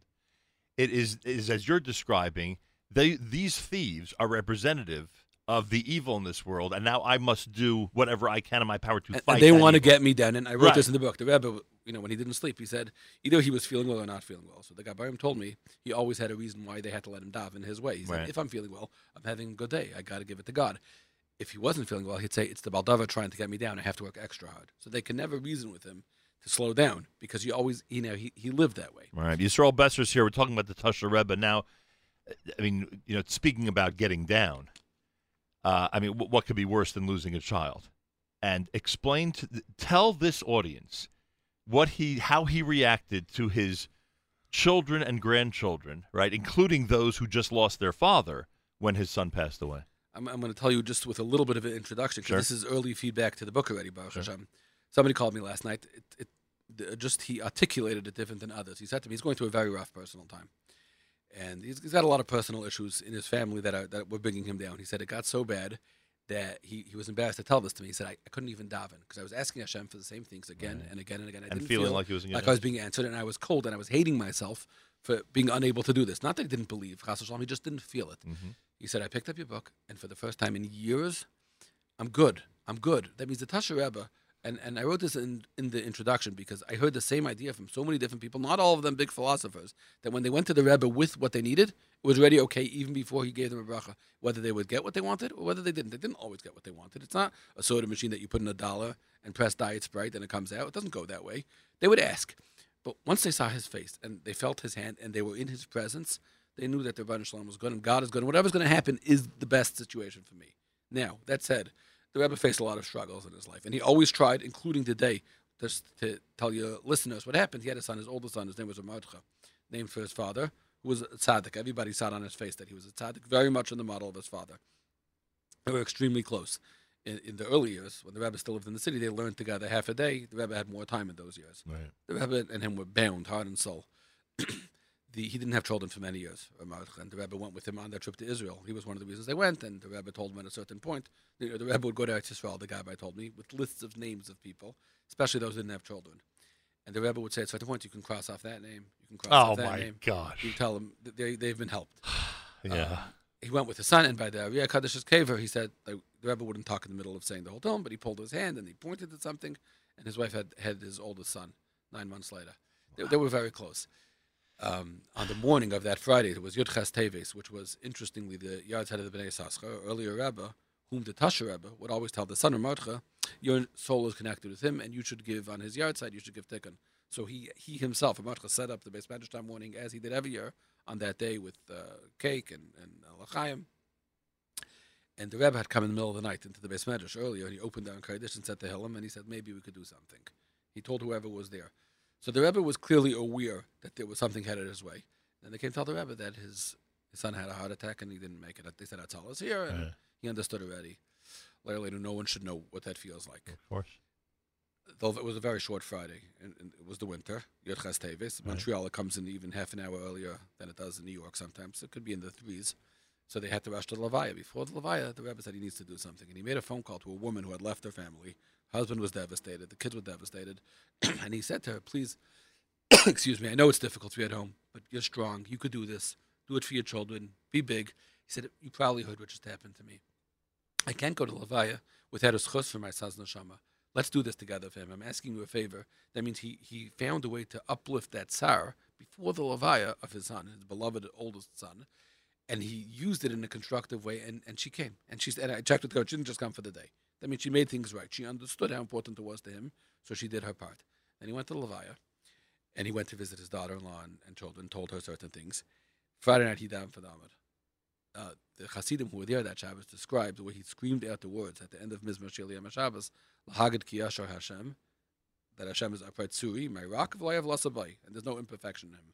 They said the cry, the roar, the, the, the simcha that he filled them with when he said those words, again, he did his thing, which was everything's okay. There's a plan.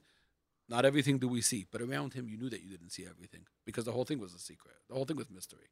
Unbelievable. So he, but at the same time, I wrote this. There's an older chassid. He's 96. He should be gesund. His name was a person like Weinberger. He built the chassidus with the rabbi. He literally went around on the streets collecting.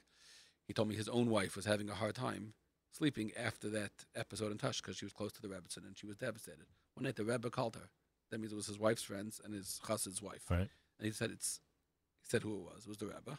I know you're having a hard time with what happened to my son. You have to know the Baruch Shalom is good. He has a plan. We don't know what, whatever people say in these situations. But that, that bothered him that she couldn't sleep because of the tsar. That means he was able to. Unbelievable. I I am just I'm speechless. What a story. What a story. Yisroel Besser is in our studio. The book is called The Tosher Rebbe, The Life, Leadership, and Legacy of Meshulam Feish Halevi Lowy. You know, you left a lot of names out of this book. I don't know if Gedaliah Zlotowitz guided you that way or if you made that decision. You left a lot of names, and I'll tell you what I mean. Uh, There are a lot of people who are well known who will go to the Rebbe on a regular basis, who will travel hours and hours to, again, you know, ask about business decisions, not make a move, shidduch, etc., without his advice, without his bracha, without his guidance. And a lot of them are really well known in the Jewish community. And frankly, I think would make the book an even better seller because of the names that could be included in the book. But a lot of them go by anonymous, I think. You know, uh, Nachum, if you're a reader, so if you're writing on the New York Times front page, then you, you don't have to do paparazzi. You don't have to do name drops because spotted, seen, who else was there is is very nice. It's a genre of literature. It sells magazines and books, but it's not big or sophisticated or deep or changing anybody's life. It's just a way to fill boredom. We're selling some so, something so much bigger than who may or may not have been there. I'm not paparazzi. I'm not here to. Tell I you. know, but I I'm here to. But I thought I might see a story from a very well-known Jewish philanthropist who wanted to be identified, and, and it would be an inspiring story. That oh my gosh, But this man one- who's a billionaire, you know, goes to the Rebbe and wants spiritual guidance for his you know business interests. I thought that would be an inspiring you know method so, of. So uh, first of all, the great part of our partnership is I write. Now you're here talking to Clay, so feel free to share whatever it is you feel like you want to share. But it wasn't just one billionaire. We're talking about a string in the 90s. Correct, right. The, the government we're describing, there's an airport called Mirabel. It's unused, just for freight, up near Tosh. It was a, the landing strip was being used for private jets. About 10 jets a day would land, just people coming to the Tosh. We're talking about the wealthiest people from different countries in the world. Mhm. They were all drawn to Tosh with no PR. There was no, there was no website. There was nowhere you can get an appointment in Tosh. They just knew. Right. It was their secret. Right. Feel free. I, w- I would feel free, but because you didn't do it, I'm saying to myself it's probably inappropriate for me to do. Oh, I, I don't. I don't think it's. A You're sort of Uh, my I- Rebbe pe- when many it comes people I met. We're talking about people like Ronald Lauder, like Jay Schottenstein. Right. Some of the greatest leaders in the Jewish world mentioned to me. Oh, from Montreal. I- is there a picture? I think there's a picture in here of him and Joseph Gross. Am I right that it was him? Very likely. I think so. I think I I, I It's recognize. very likely. That that means uh, the the top level Jewish philanthropists And business people. doctors, business people, politicians. They all found a way to touch. Interesting. See, I would start revealing some of the names that I know, but I want to. I, I like my partnership with Gedaliah Zlotowitz, and it may be important to him. There's no reason not to. Uh, Well, it may be important to him to follow these guidelines. You know, ArtScroll has certain guidelines. Do you know that? You know what I learned? I have you never know what worked I, with easier people than You know what I learned from Gedaliah Zlotowitz? I uh, learned from him that if there's a word that's being translated into English that in Hebrew ends in a hey, you make sure to put an H, an AH instead. Like mincha would be AH, when I, a simpleton, would just write M I N C H A. I learned that from the ArtScroll Zlotowitz, and it's of course attributed to his father. He told me that was his father did it. But what you're really saying is you didn't learn how to spell mincha. You learned that every single detail counts. That's really what ArtScroll, That- what, uh, what, what Gedaliah is teaching us, and what ArtScroll teaches us is that the H is also That's an important. under, and that's why I wonder how he views my haphazard conversation here. But yes, I do agree with you. I I- agree I with you. there's no secrets. Again, I, I could write a book on who was in touch every single day, and there are other groups where this is important. They love to let you know Right. other see the groups perhaps who was here today. Tosh was the opposite. First of all, because the only fireable offense for a Gabbai Touch was divulging a secret. It was all about secrecy, and they themselves didn't follow the Rebbe. The Rebbe's network was so much bigger and more vast than they can see that they themselves couldn't really put together the dots. He was running, you know, uh, the, the Heintiger Rebbe told me he goes with a cell phone, the Heintiger Rebbe, which is not a Rebbish thing to do. That's for sure. Um, so the Kabbalah told me they told him, Rebbe, it doesn't pass. It's not- Doesn't it's look good. It's not becoming. Doesn't look Right. good. So he said, if my father would be alive, he would have six cell phones. That's what the Heintiger Rebbe said. That means kids he could help six Jews at once. He he would have at every pocket another way to help you know as many Jews as possible. So secrecy was, was important. He was he was running circles around everybody else. Right. Was there a fear when he died that the support, financial support for the Hasidic village, people, dynasty, Chesed could could there should have been because the man was not just larger than life. He carried Tosh, but uh, the Rebbe promised many, many times, my son is the successor. His his son, like I said in the Rebbe books, it always says he didn't want it. They pushed him. I'm sometimes suspicious about the claim that whoever that the leader of Rosh Yeshiva Rebbe didn't want it and he had to be forced to do it. Um, but this Rebbe didn't want it. But his father pointed at him, and there are videos of him pointing, "You're the one. You're the one. You're the one." So the Rebbe said, "You come to him, it'll be like you come to me." Right. Tosh will live. That that meant everything. So the Rebbe promised. So today, is it the same glory and bankruptcy that you described earlier? the bankruptcy. So they're always on the verge. That's Right. true. They, you know, they're carrying a lot. The Rebbe helps a lot. Uh, I find the glory still there. It's different. You need to have eyes to see. That means I, I don't know that you're seeing. Um, I'll tell you a story. It's, it very much typifies the the current Rebbe and, and his model of leadership. I went with a group of Sephardic leaders from Montreal to, to visit him. They were making a dinner. The father, the old Rebbe, every time they made a, a dinner, so they would sell. He would give them a Noam Elimelech, the Rebbe Elimelech Legend Sefer, and he would bless it with his hands and he would give it to them. And they would auction it off that night at the dinner. And it would go for large sums of money. This Sephardic community, Amunas Tzadikim, a holy Sefer blessed by a holy Jew. So they asked the current Rebbe, could you please do the same thing? So he looks at them. He says, I don't, I don't know, I don't know, I don't know, uh, I don't know uh, how to. I don't, I don't. I'm not my father. I'm not capable of doing that. Right. So they thought he was joking, and they thought it was false modesty. So like, haha, lol. And he's just sitting there. It's quiet in the room, a little bit uncomfortable. He says, can't do it. They're like, uh, s'il vous plaît, le rabbin, le benet. They're like telling him in French what his father used to do. He says, ich weiß nicht wie. Okay, so he says, uh, gives him an ayim Take it to my father's tzion and put it on the tzion for three minutes. And that's what you should do. So I went with them. They're, they're very optimistic people. Three minutes exactly. You're a And they- real they made, chassid. And they made a spectacular amount of money Right. with that. That means he's doing it a very different way than his father. He's not running to the thing, but he's getting to the same goal as father, Right. which is helping people. Right. I- I find it fascinating. I'll tell you later today by email what that story reminds me of. But that's a, that's a great story. I love that. Uh, and in general, when you see successors who understand their, or, or in their, it may be their uh, in their own point of view, because again, their Hasidim think more highly of them, but that they understand that they're not yet at the level of their People come predecessor. to him now. He says to them, Still "Thank you today. so much for being Mechazak a new Rebbe. It's so nice of you to come by. And do it's this." four years later. Yeah, thank you for doing this for me. I'm new at this. Thank you Right. for your support. And by the way, you're a real chassid now. I see. I mean, you're going to the Tzion with a with a groups of people. You're. What would your grandfather say about this? Would he be all right with that? My grandfather Was he say, close uh, to the Tosher Rebbe? Did he meet? Somebody asked me, what would your grandfather say about a Hungarian Rebbe. Right. My grandfather was the Cor- glory of Poland. I correct. I say he would ask me one question. Mach parnasa? then it's great. That's what that was what my grandfather would say exactly. I can see your grandfather saying that. Making a living. Rabbi Besser's Great. grandfather, of course, the great Rabbi Chatzkel Besser, who uh, I proudly say was a great fan of this show. I'm proud to say. My grandfather, Zolzankas, and still is. Mamash. Can I know her? Listeners. Unbelievable. And you remember your aunt, or I should say your great aunt, right, Mrs. Elbaum? Sure. She was correct. That she was a a staunch supporter of JM in the AM. I think I think when Rabbi Yudin spoke on Friday, nobody was allowed to call her. Like they they knew saying at eight fifteen Friday. Uh, uh, Yisroel Besser is here. The book is called The Tosher Rebbe: The Life, Leadership, and Legacy of Meshulam Feish Halevi Lowy. You're watching Facebook.com slash Nachum Segal Network. And our friends at ArtScroll have done everybody who has ever heard of NSN a major favor. If you order this book today, Thursday, from our friends at artscroll.com, and you use the promo code TOSH, which the new Rebbe might be more in favor of than the old Rebbe, use the promo code TOSH, T O S H, then you are uh, eligible for free shipping on your order. And um, and Rabbi Gedaliah Zlotowitz, if there's anything you'd like to add, please do. I don't know if you know. I don't.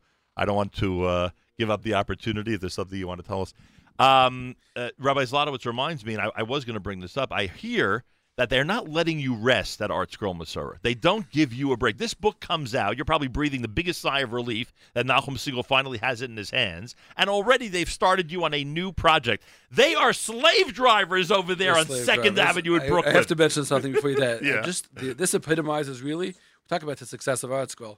He's sitting in studio. How many people do you have? He's a Claudius Roll figure. He's sitting about three inches away from a mic. You're basically pushing it in his face, and he's saying, "No, I'm good. Right. I have nothing to say," because he's so comfortable that the message is getting out there. Right. So this is exactly. But I his said to you- father's right. model for leadership Right. and his own. They're I agree with that. To make people be great, and it doesn't have to be them. They're I, able to. I that's it. agree with that. But he doesn't realize, as I said to you before the show, how happy I am. Because what I'd really prefer is to get him in your seat for an hour. And Could I not- get to sit there though? Sure, if you'd visit us, but you're always up north. But yes, that's my desire. Is that a few weeks from now, bring him in, maybe Oh, Rosh Hashanah time when all these books are floating. You know, th- people are ordering like crazy. Bring him in and get this whole full length discussion going. But we'll do that at a different time. Can I, tip, can I give you one more tip about him? It'll take 30 seconds. Very quickly, please. He goes to Camp Monk for Shabbos. Right. That's his. He'll talk to you about that. That's his on the radio. vacation. That's his vacation. uh, one Thursday night, he goes up straight from work, Mhm. and he's uh, refereeing a hockey game. And his wife sends you a picture. He's in his happy. We're talking place. about Gedaliah Zlotowitz? Gedaliah Zlotowitz, Yeah. And he's dropping a puck. Right. So I told his wife, I said, don't understand? He's, he's doing that all week. He's the referee all week. he is Clyde's referee. Yeah, that's now true. it's with a hockey ball in the gym, and it's always whenever I call him, he's he gets it calmly, and he's always making it work. That's funny He is Clyde's because I've learned that if one needs referee advice, call him. He's the he will give you good advice. So now Um, they don't let. wanna- so one second. Yeah, I'm sorry. You want This to? is uh, uh, he's sitting here. He knows it's true. I came in for the summer. We come for the summer. Right. I wasn't even finished Hush, and I wasn't ready for a new book yet. The first night I Most came, publishers would have. Let, let me do this, please, if you don't mind. Most publishers would have some Rahmanas on you. Most would give you a little time. All publishers would all have- publishers. right, would would they, they'd have a little bit of sympathy. Right. They'd let you rest up. Just they'd let finished you, a book. They, they'd let you revel in the success of this Rabbi Besser that I'm showing now on Facebook Live to all your friends in Montreal. They, he'd let you. He'd let you bask in the glory of, an, mm-hmm. of what will be a bestseller in the Jewish world. Instead, what does Gedaliah like, Zlotowitz the night I come Yeah. for the summer. Yeah. Um, it was very hard for me because I couldn't even help my wife unpack and get the kids in Right. the shower, which was personally a big struggle to have to let her do that on her With own. you, I believe that. Right. Yeah. Uh, he says I need to meet you tonight. Right. So we go. We met in Riverdale, and uh, in, you know, in between Monty and Buckley, he says, "Sorry, Rabbi Trenk, I need you to do this." Because Rabbi David Trenk had recently passed away. I had passed away like two weeks earlier. Right. I had gone to Camp Munk my whole Right. life, so I knew Rabbi Trenk well and appreciated it very much. But I, I wasn't ready for that. And he's like, uh, "We need to do this. Right. Let's go now. Now I'm here for the summer. These are the two months where I could get in interviews. It, wa it was like walking off a roller coaster and being pushed on right, you know, Mhm. onto a, onto a, a new roller onto a wor- onto a harder ride. a month later, uh, five weeks later, I have to tell you that it has been a joy. These last five weeks of just listening to Right. stories about Rabbi David Trenk and being exposed to what he stood for Right. has already changed me as a father. Okay, so now can I really put the pressure on you? And I'm, I don't think this will surprise Gedaliah at all. I spoke recently, when I mean recently, I mean in the last 48 hours, with two serious Munk alumni, names that everybody in this audience are very familiar with. And they said to me, not to put pressure on Yisroel Besser, it is impossible to put together the entire portrait, the entire picture of David Trenk. It's impossible to write this by. I am I I I, I am not jealous of the person given this assignment to try to put Besser together. can do it and will do it. Whoa! Gedaliah Zlotowitz has That I had chimed- to jump in. He has chimed in. He has more faith in you than some of the dedicated alumni. What do you think of that? I appreciate it. That's what makes him him. And what they see as impossibility is why it's going to be a great book. Right. Hashem. Oh, I'm sure exactly it'll be what they're calling impossible is what they mean is it's difficult to capture. It's difficult for me too. Right. But the people are very nice to me. They tell me their stories. They share, and it's coming together in a way that is. It could change the world. It could change the chinuch world, Right. the parenting world, not professional Right. Because everybody's really doing it. I'm telling you, it changed me Right. on a very personal level in the last few weeks. The same way that many people in the community, and I'm, I'm, and I'm being totally serious about this, tried to implement some of Meir Zlotowitz's um, activities and acts into their lives after they read that book. Ab- Same absolutely. way. They're going to read David Trenk and they're going to say, "Oh my gosh, I could be doing so much more, and I could be acting so differently." Did you do any of the uh, obituaries? Any of the articles post his I wrote a mishpacha. You did. You know, it was my day job. I wrote it. It was a, You did. Sunday. You did the movie theater story, or somebody else? I didn't. I didn't write. The You know that theater story or not? Um, yeah, I'm familiar. You heard about it, right. Sure. Gedaliah actually called me. It was a Sunday. We print on Sunday Mishpacha. I said Right. my Trenk was just nifter. Right. We need to do something in the magazine this week. At that point, I didn't anticipate. I consider myself a pretty good judge of. It's very hard to say who's going to get coverage Right. and who's not, and I'm certainly not one to decide. These things just work out. Gedaliah says, um, "I think you should do something about Trenk now." I said, "We're closing." He says, "I think you should do it this week," and we we did it. Know, Right. It meant not sleeping. We closed Monday, and everybody did it. Mhm. Baruch Hashem, I, I, I felt happy first of all that we hadn't let down our readers, and I hadn't realized myself what a story it was. And we're talking about uh, uh, a, love. And it's not a philosophical love in chinuch; it's an instinctive love in chinuch that we all have in us, and it's a way to look at people around you that can light up the world. I know a Rebbe who um, has changed hundreds of lives himself at, in his career as a Rebbe.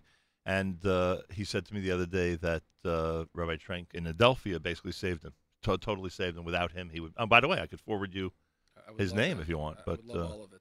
You know, uh, I had this is uh, on the air. It wasn't a terrible thing, but one of my children had misbehaved in a way that was disappointing to me. A teenager.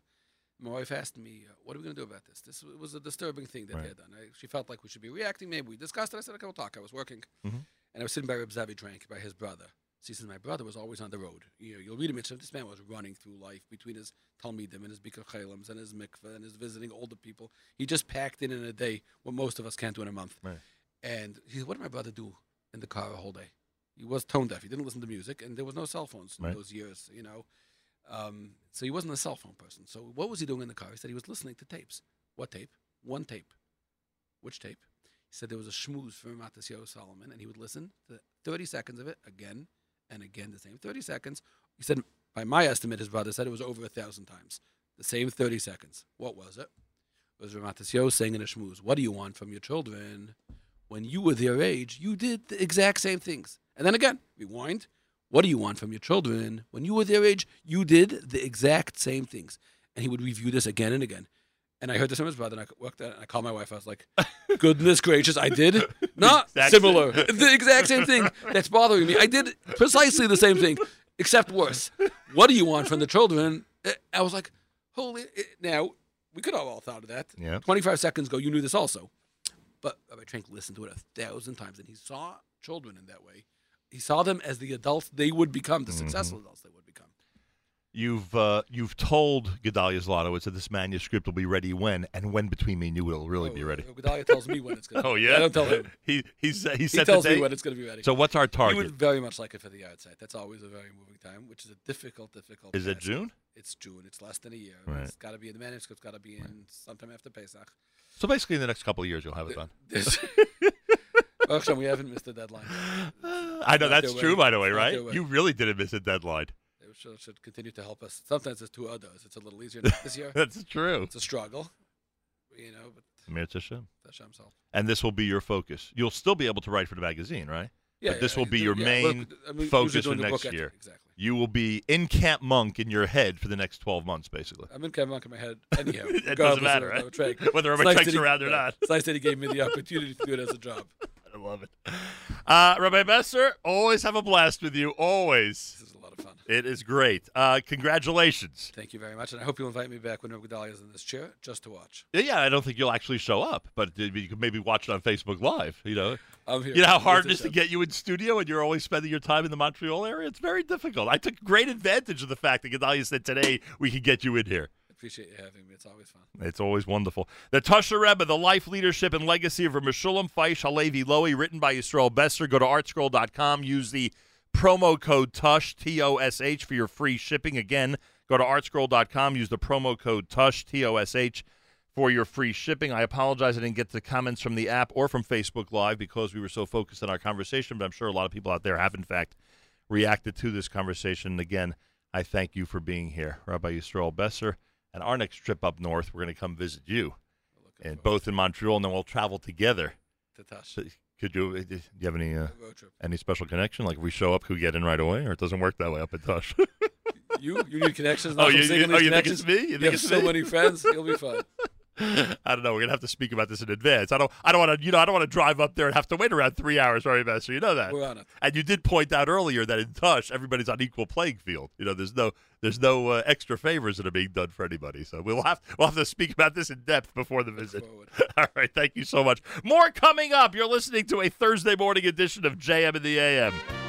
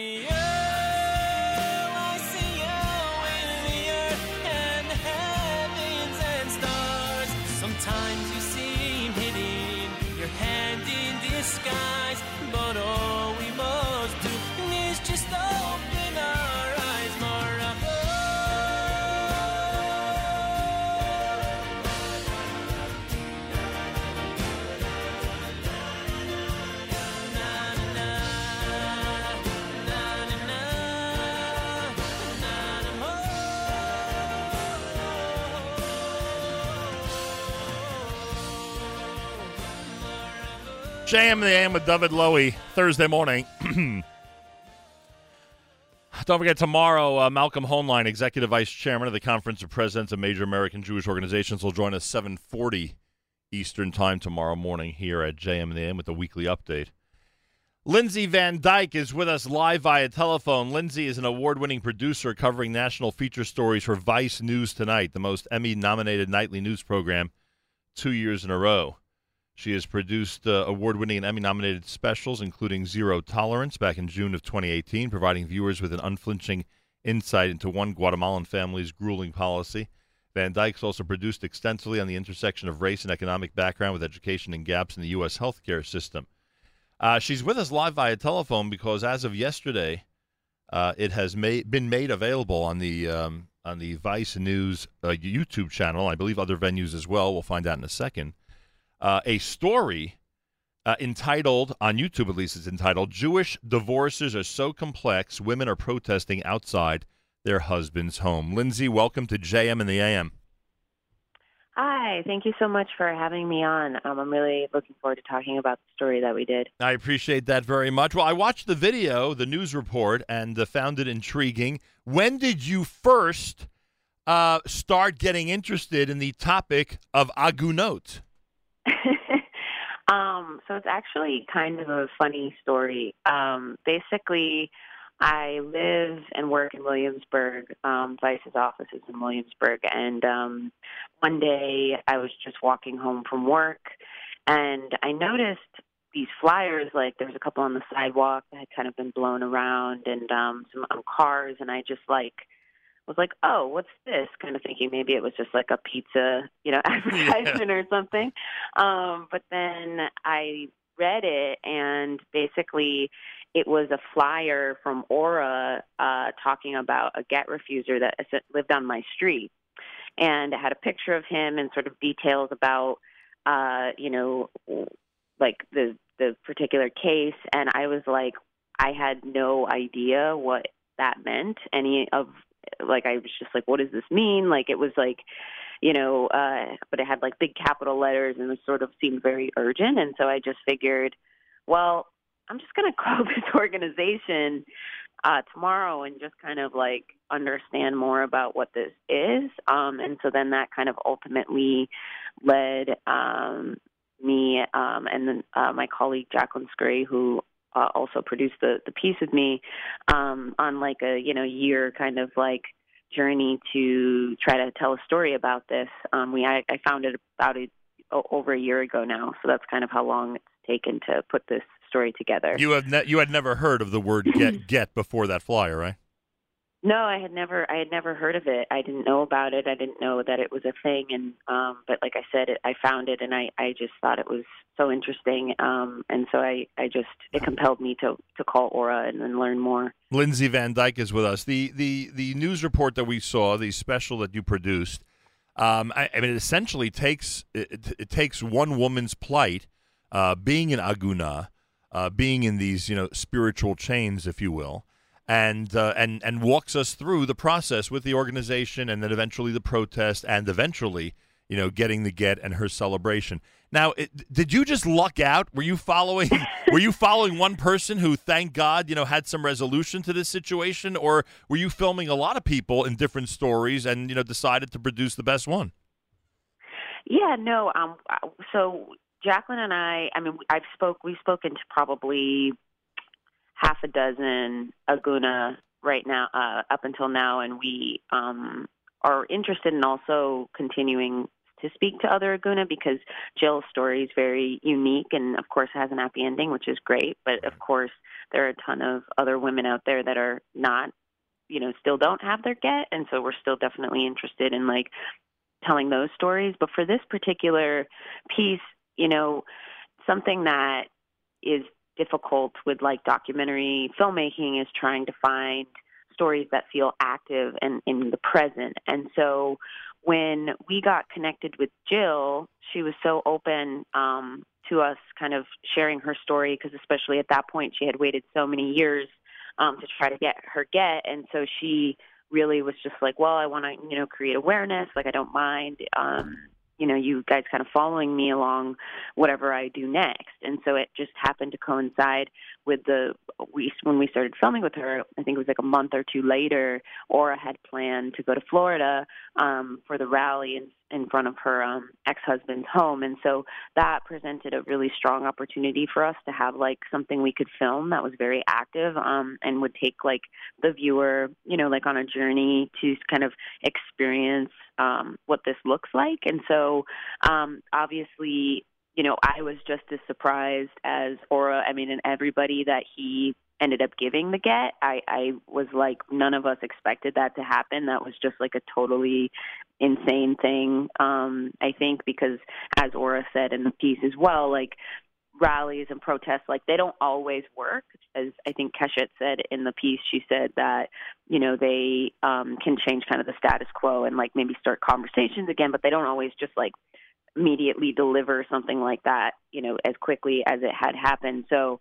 we were just like, whoa. Um, and so then from a storytelling perspective, it's like you have a beginning, middle, and end. And Yeah. so it felt right to kind of, especially for folks um, who had never heard of this before, felt like a, a nice kind of introductory way to kind of get people into um, you know, what this is and, you know, tactics people are using to try to um, get themselves the get Well- if they can't get it through other means. Well, story wise, it certainly worked out well. Uh, when did this first air? What's the relationship between Vice and HBO?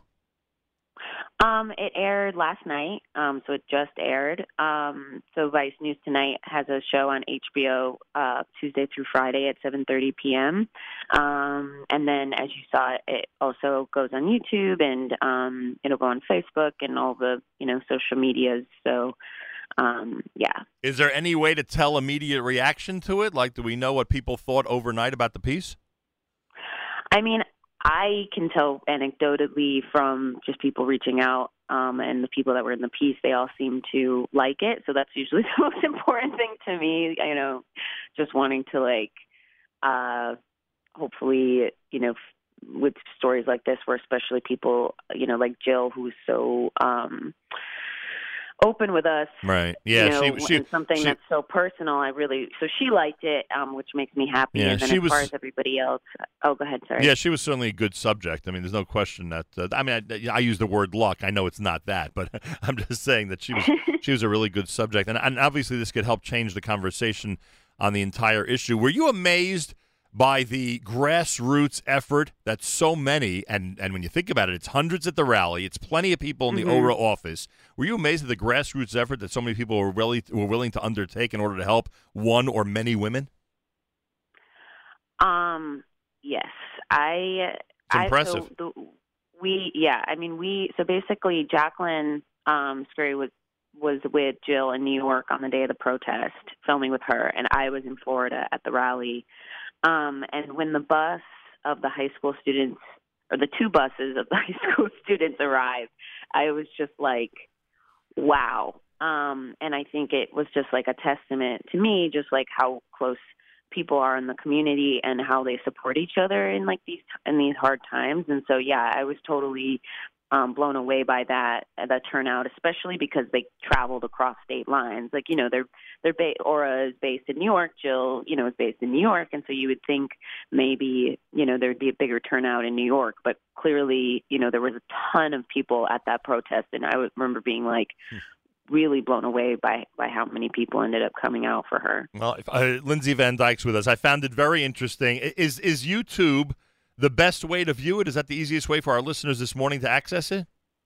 Yeah, I would say so. You know, it's free. Um, you know, you can just pull it up, and of course, folks who have HBO, you know, you just it's actually right. It's on the first. It's like the picture of Jill is on the Vice News tonight. Oh, that's um, easy enough.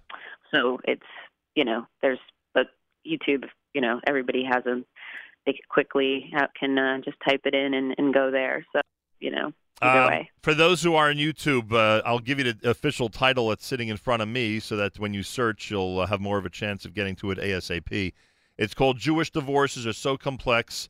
Women are protesting outside their husband's home. And obviously, it's on Vice News. They have a channel. You could subscribe to it. And as Lindsay said, to those of you who are uh, with HBO, um, it, it- you'll see it prominently on their uh, on their homepage as well, and you'll be able to see it uh, via that method. Well, I think stories like yours do help um, encourage conversation and activity regarding this very important issue. So for that alone, I could say congratulations. But it's a great piece, and uh, from a uh, uh, from a news and a feature standpoint, you did a great job with it. So I thank you very much for joining us, and congratulations. Cool. Well, thank you so much again for having me on, and uh, appreciate the kind words. And um, yeah, thank you. Appreciate you joining us. Uh, Jewish divorces are so complex. Women are protesting outside their husbands' homes. Check out Vice News. You can subscribe to it on YouTube. And of course, it was a piece, a uh, report done uh, last night uh, as part of uh, HBO's Vice News. Thursday mornings, we start wrapping things up here at JM in the AM. I uh, want to wish a mazel tov to those who are finishing Maseches Temurah and moving on to Maseches Krisus as Daf Yomi continues to go to the finish line. That's happening, of course, in January. Uh, the Tosher Rebbe book is out. We spent a great deal of time with Rabbi Yisroel Besser in studio this morning here at JM in the AM. I hope you had a chance to check out the Facebook Live video, facebook.com slash Nachum Segal Network. Uh, whether you did or didn't, you have an opportunity to see it today, certainly, and of course to check out the archive section on our website and on our app. And I remind you that our friends at artscroll.com are offering a, a free shipping promo code. Use the promo code TOSH, T O S H. Again, that's T O S H. And if you use that promo code, you'll uh, save on shipping. It'll be free shipping for the book about the Tosher Rebbe written by Yisroel Besser. Go to artscroll.com. Use the promo code TOSH. Our brothers and sisters in Israel, we are with you. It's your favorite America's one and only Jewish Moments in the Morning radio program, heard on listeners sponsored digital radio around the world on the web at NachumSegal.com, on the Nachum Segal Network, and of course on the beloved NSN app.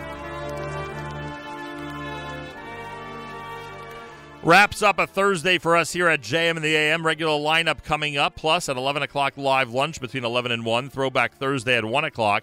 And don't forget, tonight's Erev Shabbos show brought to you by the wonderful people at Kedem. That is happening tonight beginning at 7 p.m. with repeats or encore presentations at 3 a.m. and 10 a.m. Eastern Time tomorrow. And uh, tomorrow our weekly update starts at 7:40 with Malcolm Hoenlein, Executive Vice Chairman of the Conference of Presidents of Major American Jewish organizations. My thanks to Rabbi Besser, my thanks to Rabbi Zlotowitz, and my thanks to all of you for tuning in. Big thank you to Yoni Pollock, our videographer, for Facebook Live this morning. On have a wonderful Thursday. Till tomorrow, Nachum Segal reminding you: remember the past, live the present, and trust the future.